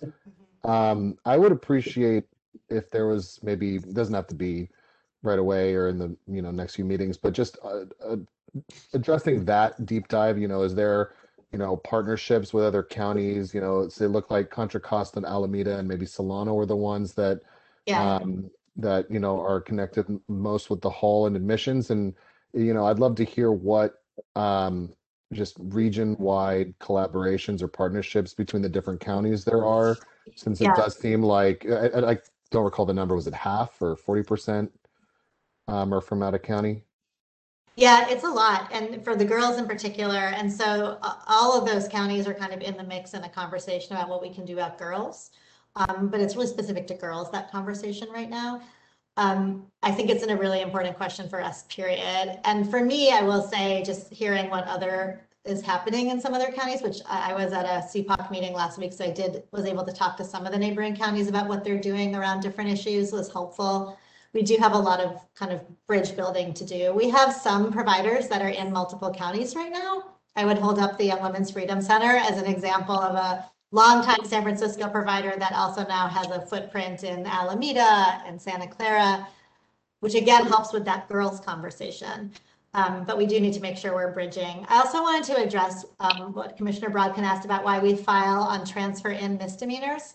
It's a really good question, Commissioner. And the answer is they've already been filed on in their home county. It's just getting transferred to us, usually after it gets adjudicated in that county. So we're getting it at the end of the case. It's not that we're making a decision to file on the misdemeanor that happened in another county, if that helps answer your question. Because we really, very unlikely would we file on those cases here, which is probably why they get adjudicated there before they come to us. Hey, can I add, um, can I ask a question too? Um, Chief Miller and Commissioner Brock, if you can jump in here too. So Chief Miller, if Shut Juvenile Hall moved forward in December, what has been your process on working with your staff and getting them into other spaces or moving forward? Because you, I mean, it becomes December and they say, oh, no, we're we're not, you know, we're standing our, standing our ground. We're shutting down. And where, where I mean, because I see you have, you know, you, you're, you're trying to employ people. In the process, they tell you you're shutting down. Mm-hmm. I'm a little confused here on like what what is your process here on saying, hey, you know, let, let me start getting ready just in case this thing moves forward or when it moves forward. Because, I mean, Commissioner Brockett, feel free to jump in. I mean, you guys, you know, because this is like I'm hiring people, but they're telling me I'm shutting down, too. So what is what what is your, you know, so what, we're not, what yeah. is, what is your thinking for this? So right now, anybody we're hiring to work in the hall, we're just hiring as as needed counselors, people that we call when we don't have a shift full. They're not, we're not hiring people as like full-time positions right now, because let's be honest, who would take that job? So, right, nobody knows what comes next. Um, what What I would say to you, Commissioner, is that uh, President Walton has met with the labor unions related to the hall and has told them straight up his own commitment that they will have jobs in the city. Um, the, and that his intent is for them, the people who are interested, to go ahead and move into the next version of whatever becomes juvenile detention in San Francisco. Where there are positions where we know we have duplication, we are actively working to find other positions in other city departments. So I think you've all heard us talk during the budget about like our cooks, right? We I keep making that terrible joke about having too many cooks in the kitchen. And so, you know, we are actively working, for example, with Department of Public Health to identify open cook positions they may have and help facilitate that transfer for our folks. We just did that recently with one of our cooks. So we're working on that kind of thing with them. But for the hall counselors who don't have another version of that in the city, we're, we are waiting to see what the next plan is going to be and how many folks probably would retire and how many would want to go ahead to the new version. Um, so I haven't been doing that workforce transition because we don't know what we're transitioning to. I will tell you, to your question about what happens if it closes, if we were told to just like shut the doors on December thirty-first and the city didn't have a new place of detention that was approved by the state and the court, our judges under the law have the authority to detain our kids in neighboring counties. And they've been pretty clear that absent a place in San Francisco on January first, that that's what they would do for kids who they detain. So um, my projection is that the hall continues to operate until something else comes online here. And I guess I guess Commissioner Brockett can ask to ask to add to that, right? On, you know, I hear I hear a few things popping up and conversations are being had. So I mean, I haven't been in any other shows. Um, I agree with it. I just get what's prayed by. Yeah, I agree with what the chief has said. I, I um, you know, to add an air of reality to this, I, I don't think we're at a point where we're ready to close at the end of December. I, I think everybody is very serious about it closing. It's possible it could close by the end of um, the calendar year. Um, I, to be honest, that's my personal opinion. I think the option, one of the options that's been presented, two cottages at the uh, Edgewood campus, would be better than the juvenile hall and a good alternative. That's not the only alternative that will be considered. Um, the Department of Real Estate has been asked to find other alternatives, but the truth is the committee hasn't voted on an alternative.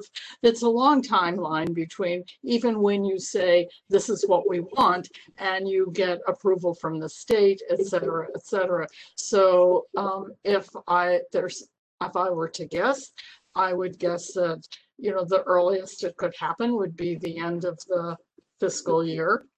And um, yeah, that's that, that's my only comment. I, yeah. Okay.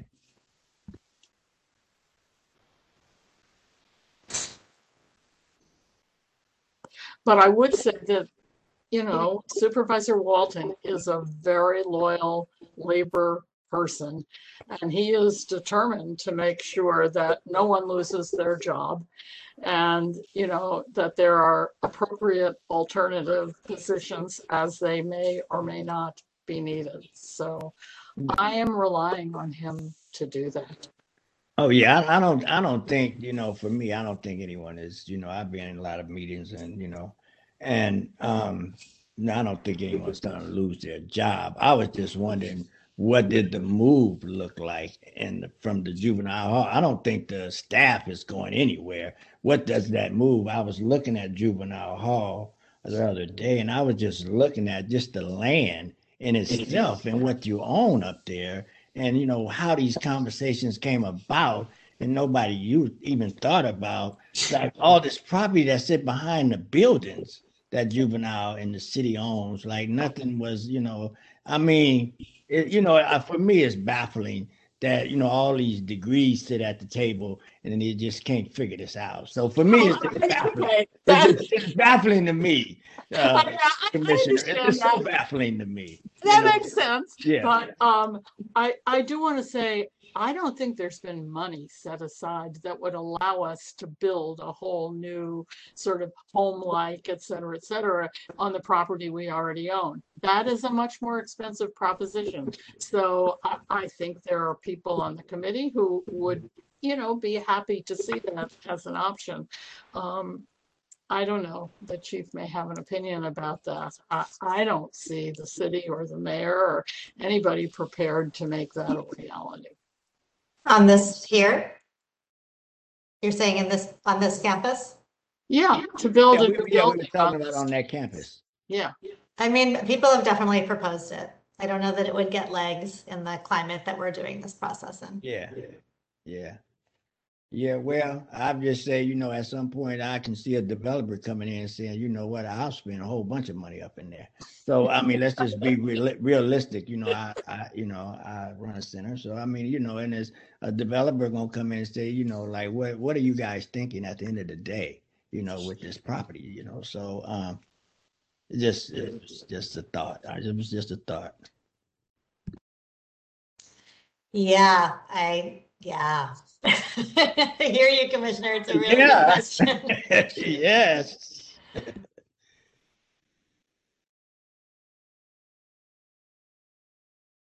Other questions or comments for the chief about the remainder of her chief's report?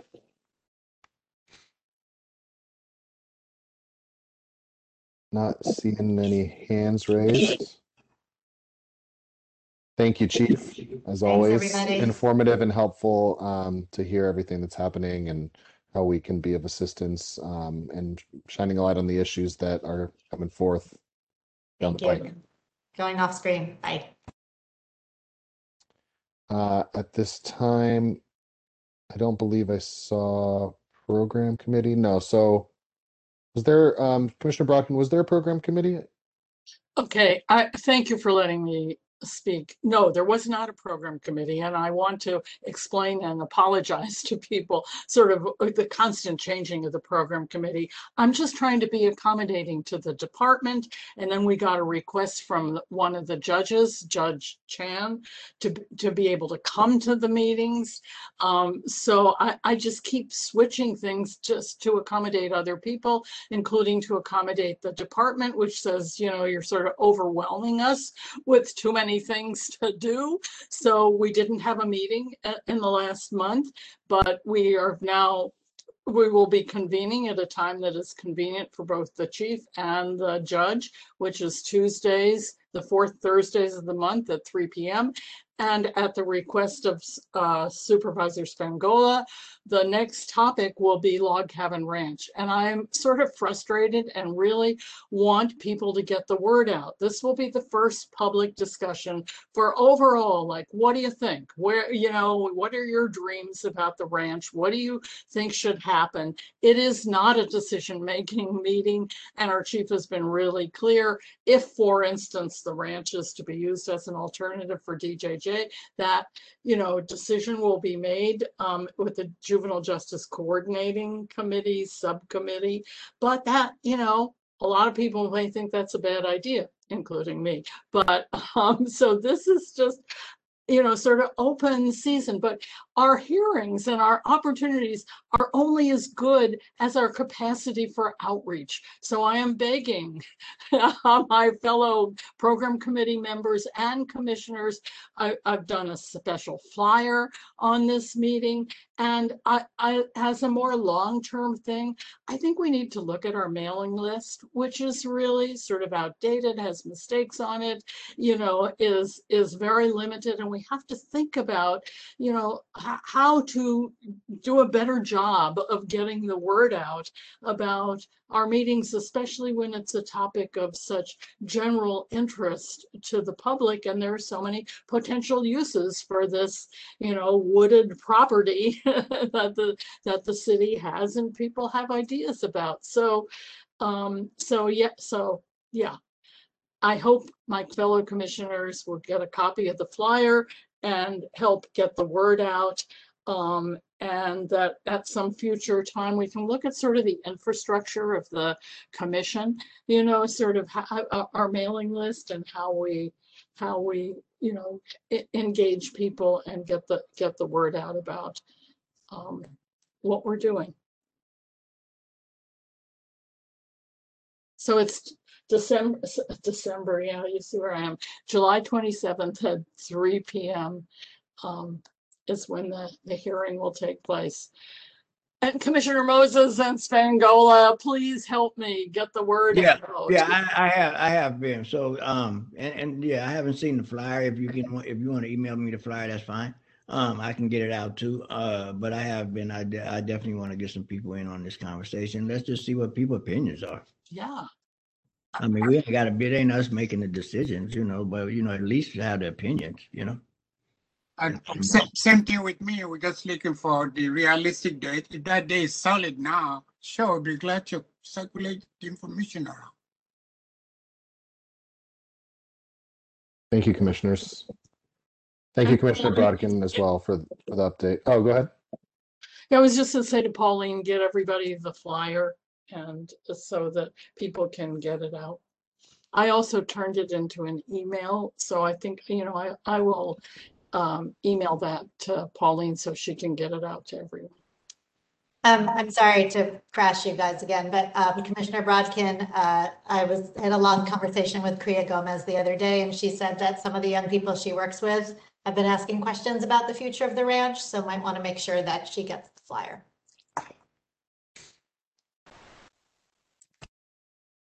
Thank you, Chief.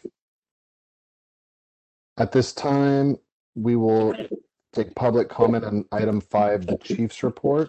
I believe I see one hand raised, but I'll hand it over to Arceli to let us know um, about public comment and patch on through our speakers. You are absolutely correct. There is one person. I'll unmute them for you right now. Hi, it's Molly Brown. I uh, commend you all for sticking with us so long this evening. Oh my goodness. Anyway, I'm a little bleary-eyed myself. Um, a couple things. One is, I think it would be great at one of the commission hearings is to do a deep dive on the out-of-county youth. Um, it represents a third of all referred youth. And I just think the more we know about them, the better, because um, I don't know that much about what we do with them and what that level of effort is for the P Os. And I think it'd be very valuable information. Secondly, I'd like to just point out that if in the past four years, we've had a fifty-two percent decrease in cases uh, referred to the probation department, I know we have not seen that decrease in staffing. And so I think this commitment to right-sizing the department through attrition also really needs to have a further examination about what should that number be? What, what is our goal in terms of where our staffing numbers should be given the number of youth that we are now serving? Um, I also don't know, it's very hard to find this information, and you can all imagine I look for it. Um, I don't know how many filled positions we have in the department, in, in the probation department. I know how many are approved. I don't know how many are filled. I think that would be a really wonderful addition to your monthly report from the chief. Um, and lastly, I just want to mention that the Close the Juvenile Hall Working Group has been talking a lot about using C A R C as an intake center for the majority, if not all, of youth um, referred to um, the probation department. And I think that would help address a lot of this robbery issue. Is there could be some haggling that occurs with that phone call from the police about whether or not a youth really should be um, arrested for a seven oh seven B offense, or if it should be dropped down. And I would really encourage you to hear more about that. Um, because it's an important thing in terms of how many youth spend time at the hall. Thanks so much. And I'm hoping it's good night soon. Thank you. Um, Chief, can I just ask a question about that, about the right sizing issue? Sure. Is that something that, um, is it, are they called third sector? Yeah, no, is, thank is you. That... Yeah, thank you for asking. And Molly, thanks for asking too. Yeah, absolutely. So this is one hundred percent part of what we're going to be doing with third sector is okay. Part of the analysis they're going to be doing with us and community together is really figuring out what that right sizing is, and that'll be kind of the collaborative place where we take on that work. So thank you for asking. You said that they would be available to pre present in October, was it? I think, yeah, I'm, I'm asking, looking to Maria. Maria, do you think October that they can be available? Will you ask them tomorrow when you meet with them? Yes, I will ask them tomorrow. Um, I'm sure they would make themselves available anytime, but I agree with Chief Miller that the September agenda is really, really full, and we would be here till even later if we added that as well. So October might just be a perfect alignment. Understood. Thank you for the clarification.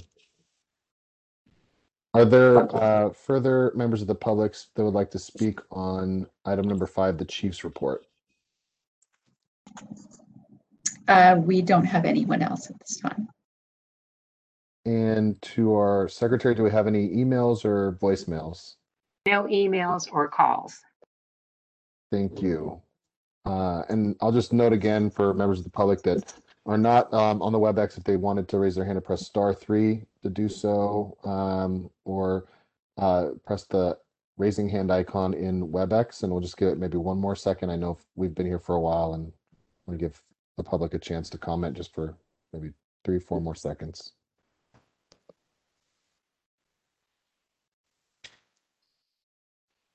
I'm not seeing anyone uh, that has a hand raised. Can we confirm that? Yes, we don't have anyone with their hands raised, and we don't have any callers. We just have three people watching the stream. All right, thank you so much. We'll close item number five and move to item number six, future agenda items. Are there any future agenda items? I believe I've seen a few pop up in the chat, and I don't know if these are agenda items or uh, deep dives, so I just wanted to see if we can perhaps capture some of these. Um, I don't know if our secretaries. I put, I put them on as um, potential agenda items. Okay. You know, it, but we could do it either way. The girls C A R C and the filing of seven oh seven Bs, the A I R report, um, and our mailing list. I hate to talk about something so mundane, but the, our capacity for outreach. Those are all things that I would like to see in future agendas. And out-of-county youth as well, yeah. I, I, that was another one. Um, yes. Perfect. Any other future agenda items that haven't been captured in the WebEx chat or um, that have been raised? I, I think um, the family mosaic, maybe we should invite them over in about six months. Great, I agree. For update. Yeah.